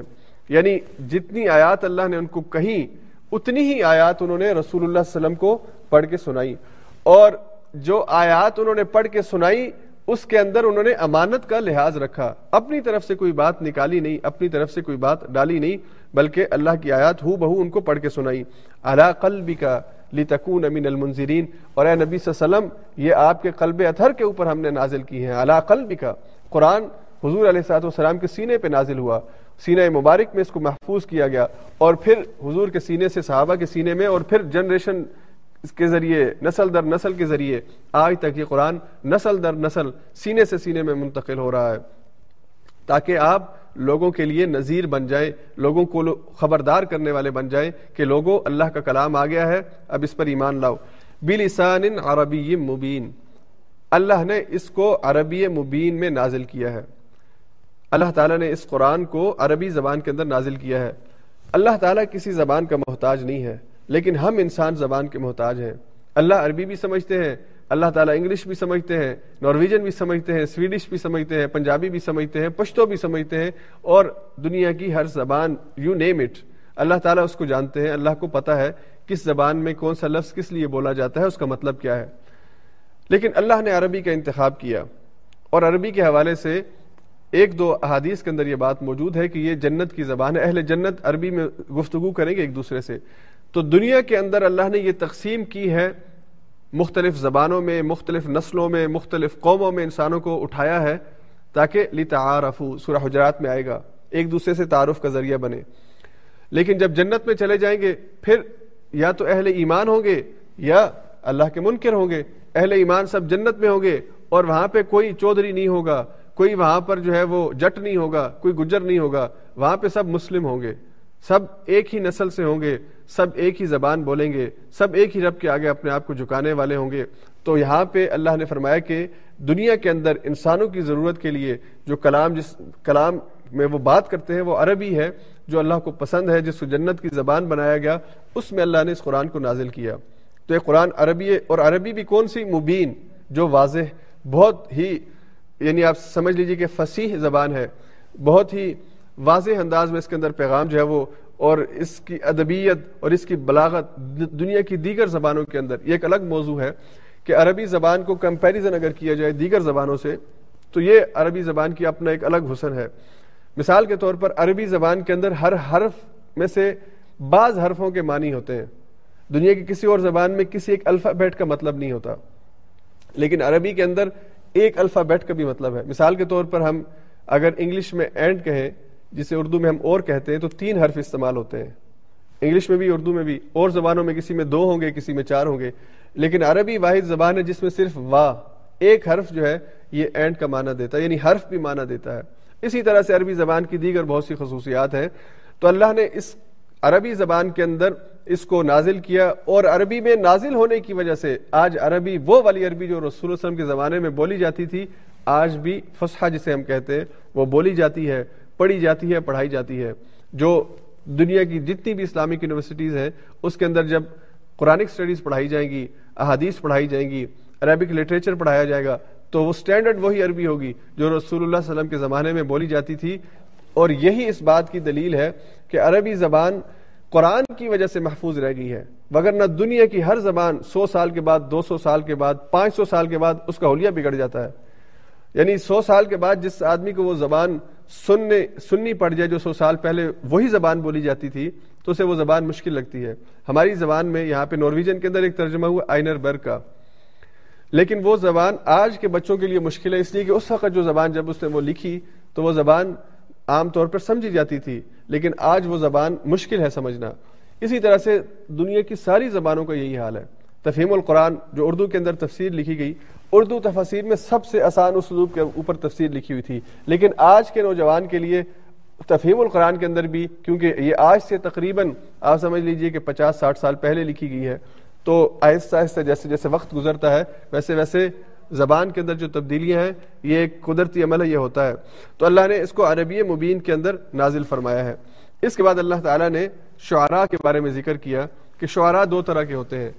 ایک وہ ہے کہ جو اپنے کلام کے ذریعے سے خود بھی گمراہ ہوتے ہیں اور دوسروں کو بھی گمراہ کرتے ہیں, اور الم تر انہم فی کل وادی یہیمون, اور وہ کبھی اس وادی میں کبھی اس وادی میں, کبھی اس کے خیال میں کبھی اس کے خیال میں, کبھی اس کی زلف کے اسیر ہوتے ہیں کبھی اس کے زلف کے اسیر ہوتے ہیں. یعنی انسانوں کو بھی گمراہ کرتے ہیں, خود بھی گمراہ ہوتے ہیں, ان کا کلام کوئی مقصدیت نہیں رکھتا. ان کے کلام میں آپ کو زبان کے حوالے سے, ادب کے حوالے سے تو بہت خوبصورتی ملے گی. یعنی عرب بھی جب شعر کہتے تھے تو انہوں نے امرؤ القیس کے یا دیگر بڑے بڑے جو ان کے شعراء تھے, ان کے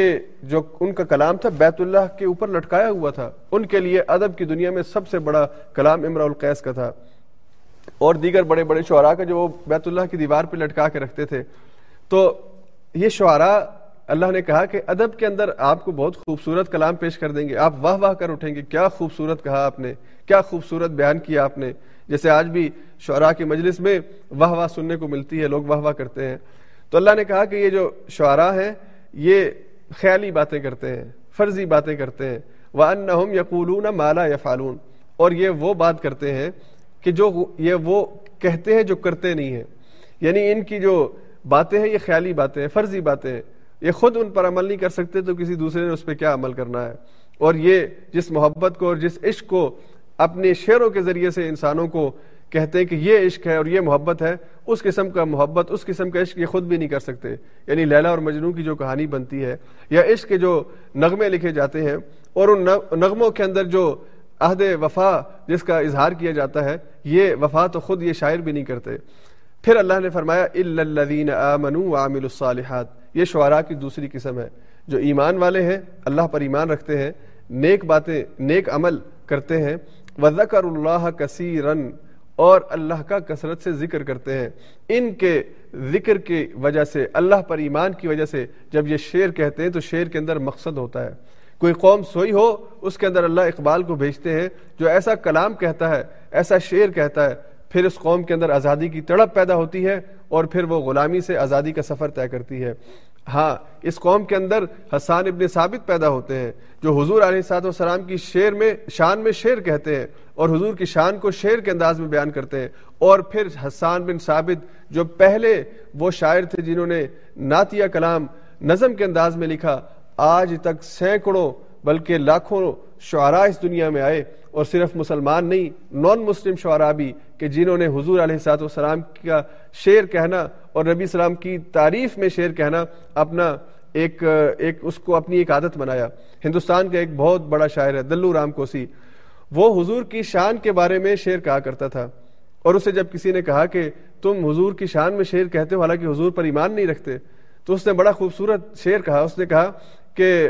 ہو جائے کسی سے محبت کوئی چارہ تو نہیں, اور محمد پہ مسلمانوں کا اجارہ تو نہیں, کہ محمد صلی اللہ علیہ وسلم کی ذات میں جو محبت ہے, جو رحمت ہے, جو شفقت ہے, انسانوں کے ساتھ محبت ہے, اس پر میں شعر کیوں نہ کہوں. اور یہ جو محمد محمد کے ساتھ محبت ہوئی ہے اس کے اخلاق کریمہ کی وجہ سے, باوجود اس کے کہ میں اس میں ایمان نہیں رکھتا, لیکن اس محبت کو میں شعر کے انداز میں بیان کروں گا اور مجھے اس سے کوئی روک نہیں سکتا. تو حضور علیہ الصلوۃ والسلام کی شان میں شعر جو کہے, حسان ابن ثابت نے خود حضور کی زندگی میں کہے, بلکہ حضور نے حکم دیا کہ حسان شعر کہو اور شعر کے ذریعے سے مدح بیان کرو, اس لیے کہ جب مقابل پر شعر کے ذریعے سے ہجوم کیا جاتا تھا, آپ کی بے عزتی کی جاتی تھی اور نعوذ باللہ آپ پر غلط الزام لگائے جاتے تھے, تو پھر حسان ابن ثابت آپ کے شان میں وہ شعر کہتے تھے جو آج بھی ہر صاحب نعت جو ہے وہ یہ کہنے کی کوشش کرتا ہے. حسان ابن ثابت کے یہ شعر کہتا ہے, یا صاحب الجمال و یا یا سید البشر من نور وجهك المنیر قد نور القمر, آپ کے اے انسانوں کے سردار, انسانوں میں سب سے اعلیٰ اخلاق والے, آپ کے نور سے تو چاند بھی روشنی حاصل کرتا ہے. تو اور پھر دیگر اسی طرح بہت تفصیل کے ساتھ انہوں نے پورا وہ شعری مجموعہ شعری کلام کہا. تو یہ ترتیب آج تک جاری ہے, اور اس کے علاوہ جتنے بھی دیگر مسلمانوں کی اصلاح کے لیے, مسلمانوں میں دین کے ساتھ وابستگی کے لیے, ان کی اخلاقی تربیت کے لیے کوئی کلام لکھتے ہیں, وہ کلام قابل مدح ہے. اس کے بعد آگے سورہ نمل ہے. سورہ نمل یہ مکی سورت ہے, مدنی سورت ہے, اور اس میں سوری یہ مکی سورت ہے, یہاں پہ لکھا غلط گیا ہے, یہ مکہ میں نازل ہوئی ہے. چھ تا دس نبوی اس کا دورانیہ ہے, جس میں اس دوران میں یہ آیات نازل ہوئیں. نمل چونٹی کو کہتے ہیں, اور اس میں بطور خاص اللہ تعالیٰ نے حضرت سلیمان اور حضرت داؤد کا ذکر کیا, بطور خاص حضرت سلیمان علیہ السلام کی بادشاہت کا. حضرت سلیمان یہ تمام انبیاء میں منفرد حیثیت رکھتے ہیں اس حوالے سے کہ اللہ تعالیٰ نے ان کے تحت, ان کے ماتحت جن, انس اور پرندے, یعنی جانوروں کی زبان بھی یہ سمجھتے تھے, پرندوں کی زبان بھی یہ سمجھتے تھے, جنوں کو بھی ان کے تابع کیا ہوا تھا, اور ہوائیں بھی ان کے حکم کے تحت چلتی تھیں, اللہ کے حکم سے, اللہ کی اجازت اور اللہ کی مرضی. اس کے بعد سلیمان علیہ السلام کو اختیار تھا کہ وہ اللہ کی زمین کے اوپر اللہ کے نظام کو قائم کرنے کے لیے ان ہواؤں کو یا ان مخلوقات کو کوئی حکم دیتے تھے. سلیمان علیہ السلام جو ہے یہ تقریباً آپ سمجھ لیجئے کوئی نو سو پچاس قبل مسیح ان کا وقت ان کا وقت ہے. حضرت موسیٰ سے تقریباً ڈھائی سو تین سو سال کے بعد آئے ہیں, اور حضرت سلیمان بیٹے ہیں حضرت داؤد کے. داؤد ان کے بارے میں ہم دوسرے پارے کے آخر میں ہم نے پڑھا تھا کہ داؤد طالوت کے لشکر میں شامل تھے اور چھوٹے بچے تھے اس وقت, اور انہوں نے جالوت کو قتل کیا تھا. وہ جالوت کے جو اپنی طاقت میں اور اپنے اقتدار اور اپنی طاقت کے نشے کے اندر غرور کی حد تک کہ مجھے کوئی نہیں قتل کر سکتا, پورا خول پہن کی جنگ میں آیا تھا, اور اللہ نے حضرت داؤد کے ذریعے اس کو قتل کیا. حضرت داؤد نے ایک چھوٹا سا پتھر پھینکا جو اس کی آنکھ میں لگا اور اس کی موت کا ذریعہ بنا. تو اس داؤد کو اللہ تعالیٰ نے پھر نبوت عطا فرمائی اور بادشاہت بھی عطا فرمائی, اور ان کے بیٹے سلیمان کو پھر اللہ تعالیٰ نے ان کے بعد ان کا جانشین بنایا. تو اللہ نے قرآن میں فرمایا وَلَقَدْ آتَيْنَا دَاوُودَ وَسُلَيْمَانَ عِلْمًا، ہم نے داود اور سلیمان کو علم عطا فرمایا. اور یہ علم ایک خصوصی علم کہ جس کی بنیاد پر پھر اللہ تعالیٰ نے حضرت داؤد، جن کے بارے میں کہ انہوں نے آپ سمجھ لیجئے کہ پہلے وہ نبی بھی تھے، انسان بھی تھے اور کاریگر بھی تھے، جنہوں نے لوہے کا استعمال اور لوہے کے ذریعے لوہے کی صنعت کو فروغ دیا اور اپنے ہاتھ سے جو ہے وہ زریں بنائی، لوہے کے اوزار بنائے، لوہے کی چیزیں بنائی. اور لوہا جس کے بارے میں قرآن نے کہا کہ منافع للناس، انسانوں کے لیے نفع اس میں رکھا گیا. پھر انسانی تمدن نے جس تیزی سے ترقی کی ہے اور آج بھی انسان جس ترقی کی جس عروج کے اوپر کھڑا ہے، اس میں لوہے کا جو رول ہے اس سے کسی کو انکار نہیں ہے. تو حضرت داؤد اس کے موجد اور بانی ہیں، انہوں نے اس کا استعمال جو ہے وہ شروع کیا. تو اللہ تعالیٰ نے داؤد علیہ السلام کو بادشاہت عطا فرمائی تھی اور اس کے بعد یہ منتقل ہوئی حضرت سلیمان کی طرف. اور ایک اور بات یہاں پہ یہ سمجھ لیجئے کہ داؤد اور سلیمان یہ دو ایسے نبی ہیں، خاص طور پہ حضرت سلیمان، کہ جن کے بارے میں یہود بہت فخر سے ان کا ذکر کرتے ہیں اور اپنی کتابوں میں ان کو کنگ سلیمان جو ہے وہ ذکر کرتے ہیں کہ یہ بادشاہ جو تھے، یعنی نبی کی مقابلے میں ان کو حضرت سلیمان کی بادشاہ جو ہے وہ زیادہ پسند ہے، اس لیے کہ حضرت سلیمان وہ تھے جنہوں نے انہیں یہ ان کا گولڈن ٹائم ہے یہودیوں کا، کہ حضرت سلیمان ظاہری بات ہے اسی سلسلہ نبوت میں حضرت موسیٰ کے بعد نبی آئے ہیں بنی اسرائیل کے اندر. تو بنی اسرائیل کو اس وقت اللہ نے عروج اور ترقی دی، بلکہ حضرت سلیمان دنیا میں موجود بڑے بڑے بادشاہوں میں سے ایک بادشاہ جن کے پاس اللہ کی طرف سے خصوصی طور پر دیگر تمام مخلوقات کو ان کے تابع کیا گیا تھا. تو اللہ تعالیٰ نے حضرت سلیمان علیہ السلام کو یہ بادشاہت عطا فرمائی اور دونوں کا رویہ اللہ نے یہ کہا وقالا، دونوں نے کہا الحمدللہ،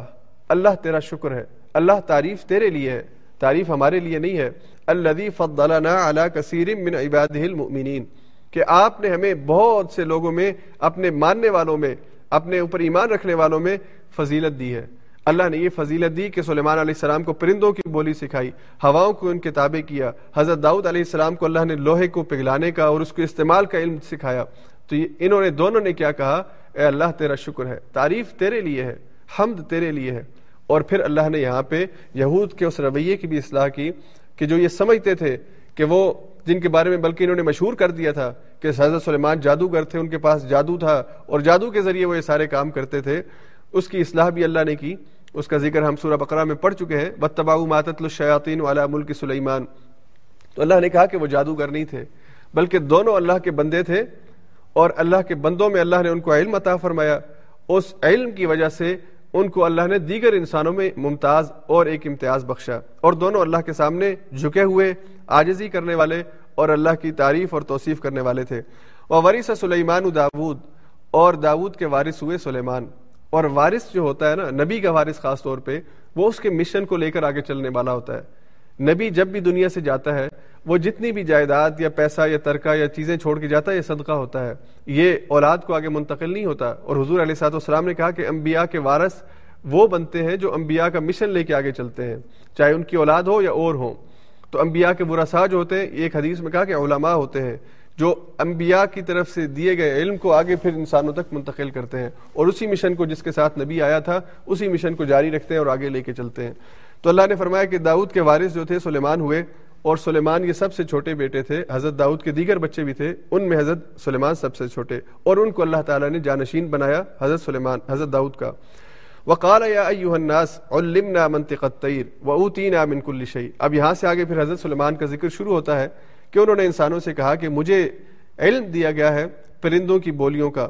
واوتینا من کل شیء، اور ہمیں اور بہت سی چیزیں دی گئی ہیں. ان ھذا لہو الفضل المبین، اور بے شک یہ تو بہت ہی کھلا اور بہت ہی واضح فضل ہے، بہت بڑا فضل ہے جو میرے رب نے میرے اوپر کیا ہے. وحشر لسلیمان جنودہ من الجن والانس والطیر فہم یوزعون، اور سلیمان علیہ السلام نے تمام لشکر، جتنے بھی ان کے لشکر، اور یہ لشکر جنات میں سے، انسانوں میں سے اور پرندوں میں سے تھے، ان کو جمع کیا اور ان کی درجہ بندی کی، ہر ایک اس کے ذمے کچھ کام لگائے. اپنی امور سلطنت کے اندر انسانوں کی جو کام انسانوں کے ذمے، جنات ان کے ذمے کچھ کام، اور پرندے تھے جن کے ذمے کچھ کام انہوں نے رکھے. اچھا یہاں پر اب ایک اور بات میں آپ سے ذکر کرتا چلوں، ہمارا وقت بھی ختم ہوا چاہتا ہے، کہ حضرت سلیمان کے ذکر میں بہت سے مفسرین جو آج کے دور کے اندر جدید مفسرین ہیں اور مغرب کی فکر سے متاثر ہیں, انہوں نے حضرت سلیمان کے ان معجزات کا انکار کیا ہے. بطور خاص سید احمد خان نے اور اس کے بعد دیگر جتنے بھی عقلی تفسیر کرنے والے, عقل کو وحی کے آگے لے کر آنے والے اور معجزات کا انکار کرنے والے ہیں, تو انہوں نے کہا کہ یہ سلیمان علیہ السلام کو جو پرندوں کی بولی سمجھنے کا کہا گیا ہے, یہ یہ یعنی حقیقی معنی نہیں ہے, یہ مجازی معنی ہے کہ وہ پرندوں کے اشاروں سے بات کو سمجھ لیتے تھے, اور پرندوں کو بظاہر وہ ان کی بات سن نہیں سکتے تھے یا سمجھتے نہیں تھے, بلکہ پرندے بات ہی نہیں کرتے ہیں. تو پرندوں کے بارے میں جو معلومات ہیں یا جانوروں کی جو صفات ہیں, اس حوالے سے ابھی آج کی سائنس بھی کمال کو نہیں پہنچی ہے. ہمیں آہستہ آہستہ کچھ چیزیں پتہ چل رہی ہیں, کس جانور میں کون سی صلاحیت ہے, کس جانور میں کون سی صفت ہے. تو اللہ نے وحی کے ذریعے حضرت سلیمان علیہ السلام کو یہ علم عطا فرمایا تھا کہ آپ کو جس پرندے میں جو صفت ہے, جس جانور میں جو صفت ہے, اس سے وہ کام لینا اور اس کے ذمے وہ کام سپرد کرنا. یہ سلیمان علیہ السلام کو اللہ نے وحی کے ذریعے سے یہ علم دیا تھا. اور اس کے بعد پھر یہ ایک واقعے کا ذکر ہے کہ حضرت داؤد علیہ السلام چونٹیوں کی وادی کے پاس پہنچے, نملہ, قرآن نے کہا اسی نمل کے نام کے اوپر یہ یہ جو صورت ہے یہ بھی ہے.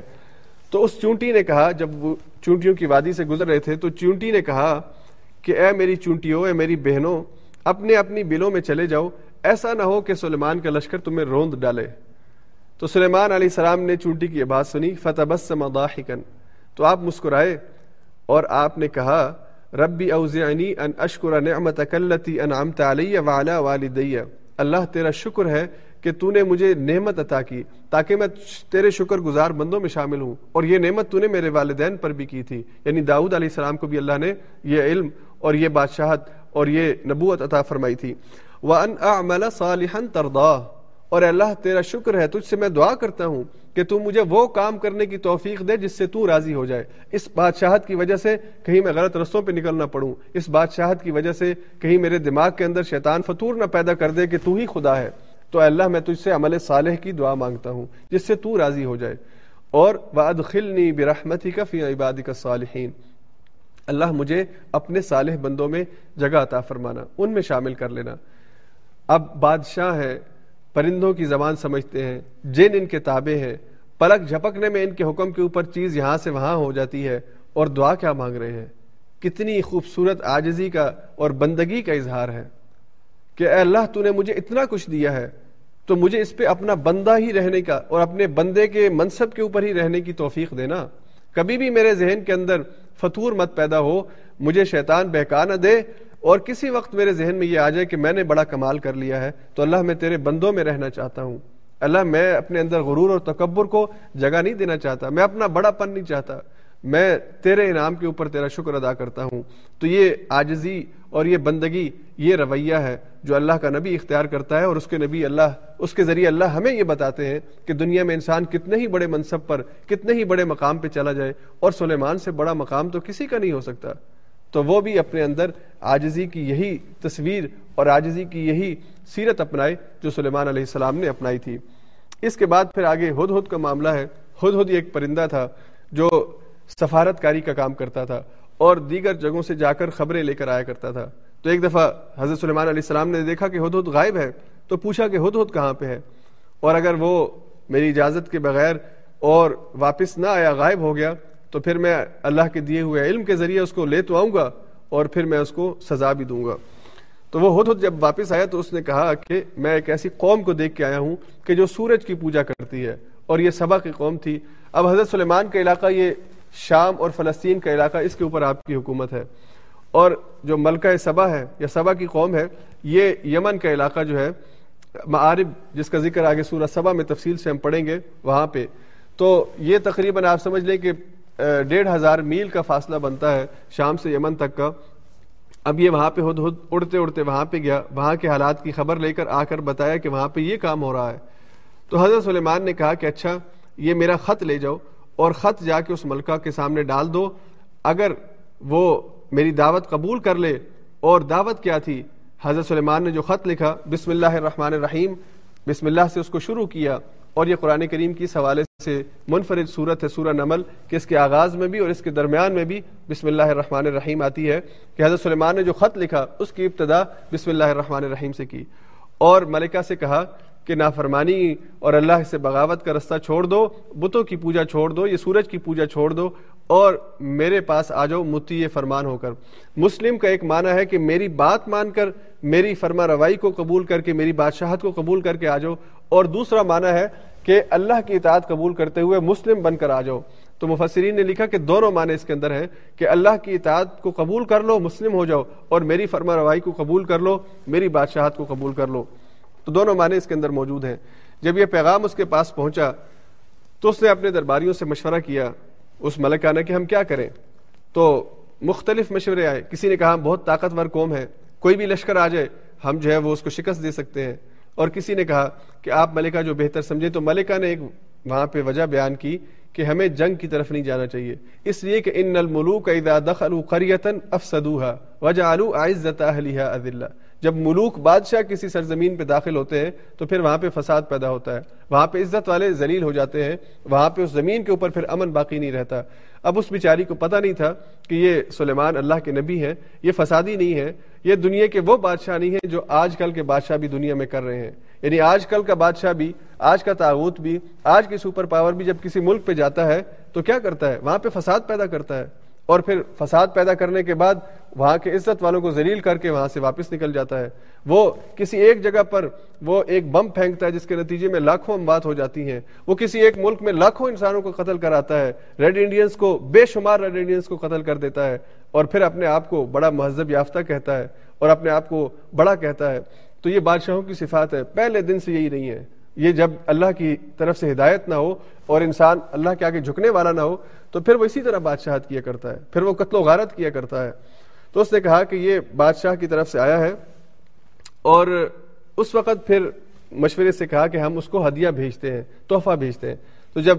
سلیمان کے پاس تحفہ آیا تو انہوں نے ملکہ سے کہا کہ میں تحفوں کا بھوکا نہیں ہوں, میں اقتدار کے لیے اور یہ خزانوں کے لیے نہیں یہاں پہ بیٹھا ہوا, میں تو اللہ کا رسول اور نمائندہ ہوں. پھر آپ نے ایک صاحب اپنی درباریوں سے کہا کہ اس ملکہ کا تخت میرے پاس لاؤ, اور ملکہ کو دعوت دی کہ وہ آپ کے پاس آئے.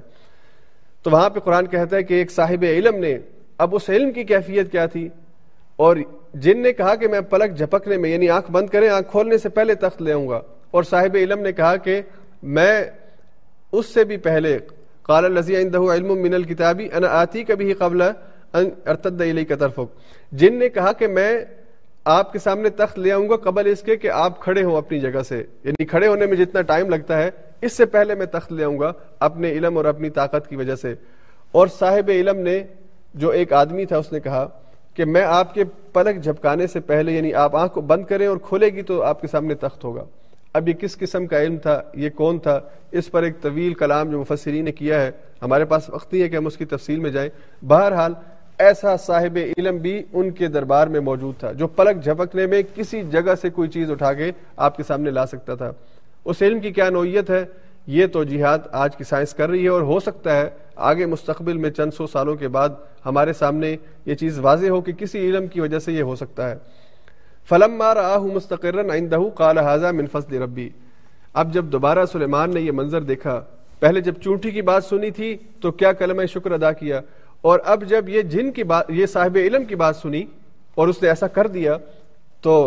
سلیمان نے کہا ھذا من فضل ربی, یہ میرے رب کا فضل ہے. لیبلونی اشکر ام اکفر, اور مجھے آزماتا ہے کہ میں شکر کرتا ہوں یا نافرمانی کا رستہ اختیار کرتا ہوں. ومن شکر فانما یشکر لنفسی, اور جو شکر کرے گا اس کا شکر اسی کے لیے ہے. ومن کفر فان ربی غنی کریم, اور جو نافرمانی کا رویہ اختیار کرے تو میرا رب غنی ہے, بے نیاز ہے کافروں کے کفر سے. دنیا ساری مل کے اللہ کا انکار کر دے, اللہ غنی ہے, بے نیاز ہے, اس کی بادشاہت میں کوئی فرق نہیں آنے والا. اور اگر میں شکر کر لوں تو یہ شکر میری بادشاہت میں, میری طاقت میں اور میری عزت میں اضافے کا ذریعہ بنتا ہے. یہ وہ کلمات ہیں جو ہر صاحب ایمان کو اپنانے چاہیے. جب بھی نعمت ملے اللہ کے آگے جھک جائیں, اللہ تیرا فضل ہے, تو نے دیا ہے, تاکہ شکر کے نتیجے میں وہ نعمت باقی بھی رہے اور اللہ تعالیٰ مزید نعمتیں بھی دے, اور کفر کے رویے سے اپنے آپ کو بچائیں. عموماً خوشی کے لمحات میں ہم اللہ کو بھولتے ہیں اور مشکل حالات میں اللہ کو یاد کرتے ہیں. تو اہل ایمان کا شیوا یہ ہونا چاہیے کہ خوشی کے لمحات میں بھی جب انسان کو شیطان اللہ بھلا دیتا ہے تو وہ اللہ کو یاد کرے. اور پھر خیر اس کے بعد ملکہ سبا آئی اور اس نے اپنا تخت سلیمان کے سامنے دیکھا, اور سلیمان نے اس کے لیے جو فرش تیار کروایا تھا حضرت سلیمان نے, اس کے اوپر جب وہ چلی تو یہ سارے عجائبات دیکھنے کے بعد سلیمان علیہ السلام کا رویہ،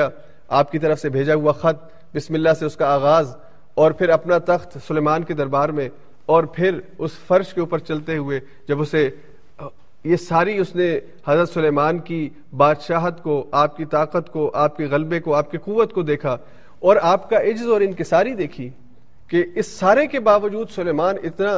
عجز اور انکساری کا پیکر ہے کہ ہر وقت اللہ کے ذکر سے اور اللہ کے شکر سے اپنی زبان کو تر رکھتا ہے، تو اس نے کہا کہ اسلمت مع سلیمان للہ رب العالمین، میں بھی سلیمان کے رب پر ایمان لاتی ہوں جو تمام جہانوں کا پروردگار ہے۔ اللہ رب العزت مجھے اور آپ کو قرآن کریم کے تمام مضامین کو سمجھنے اور صحیح معنوں میں اپنی زندگی کے اندر انقلاب پیدا کرنے، تبدیلی پیدا کرنے، اور اپنے آپ کو ایک عاجز بندہ بنانے کی توفیق عطا فرمائے۔ سبحان ربک رب العزت عما یصفون وسلام علی المرسلین والحمد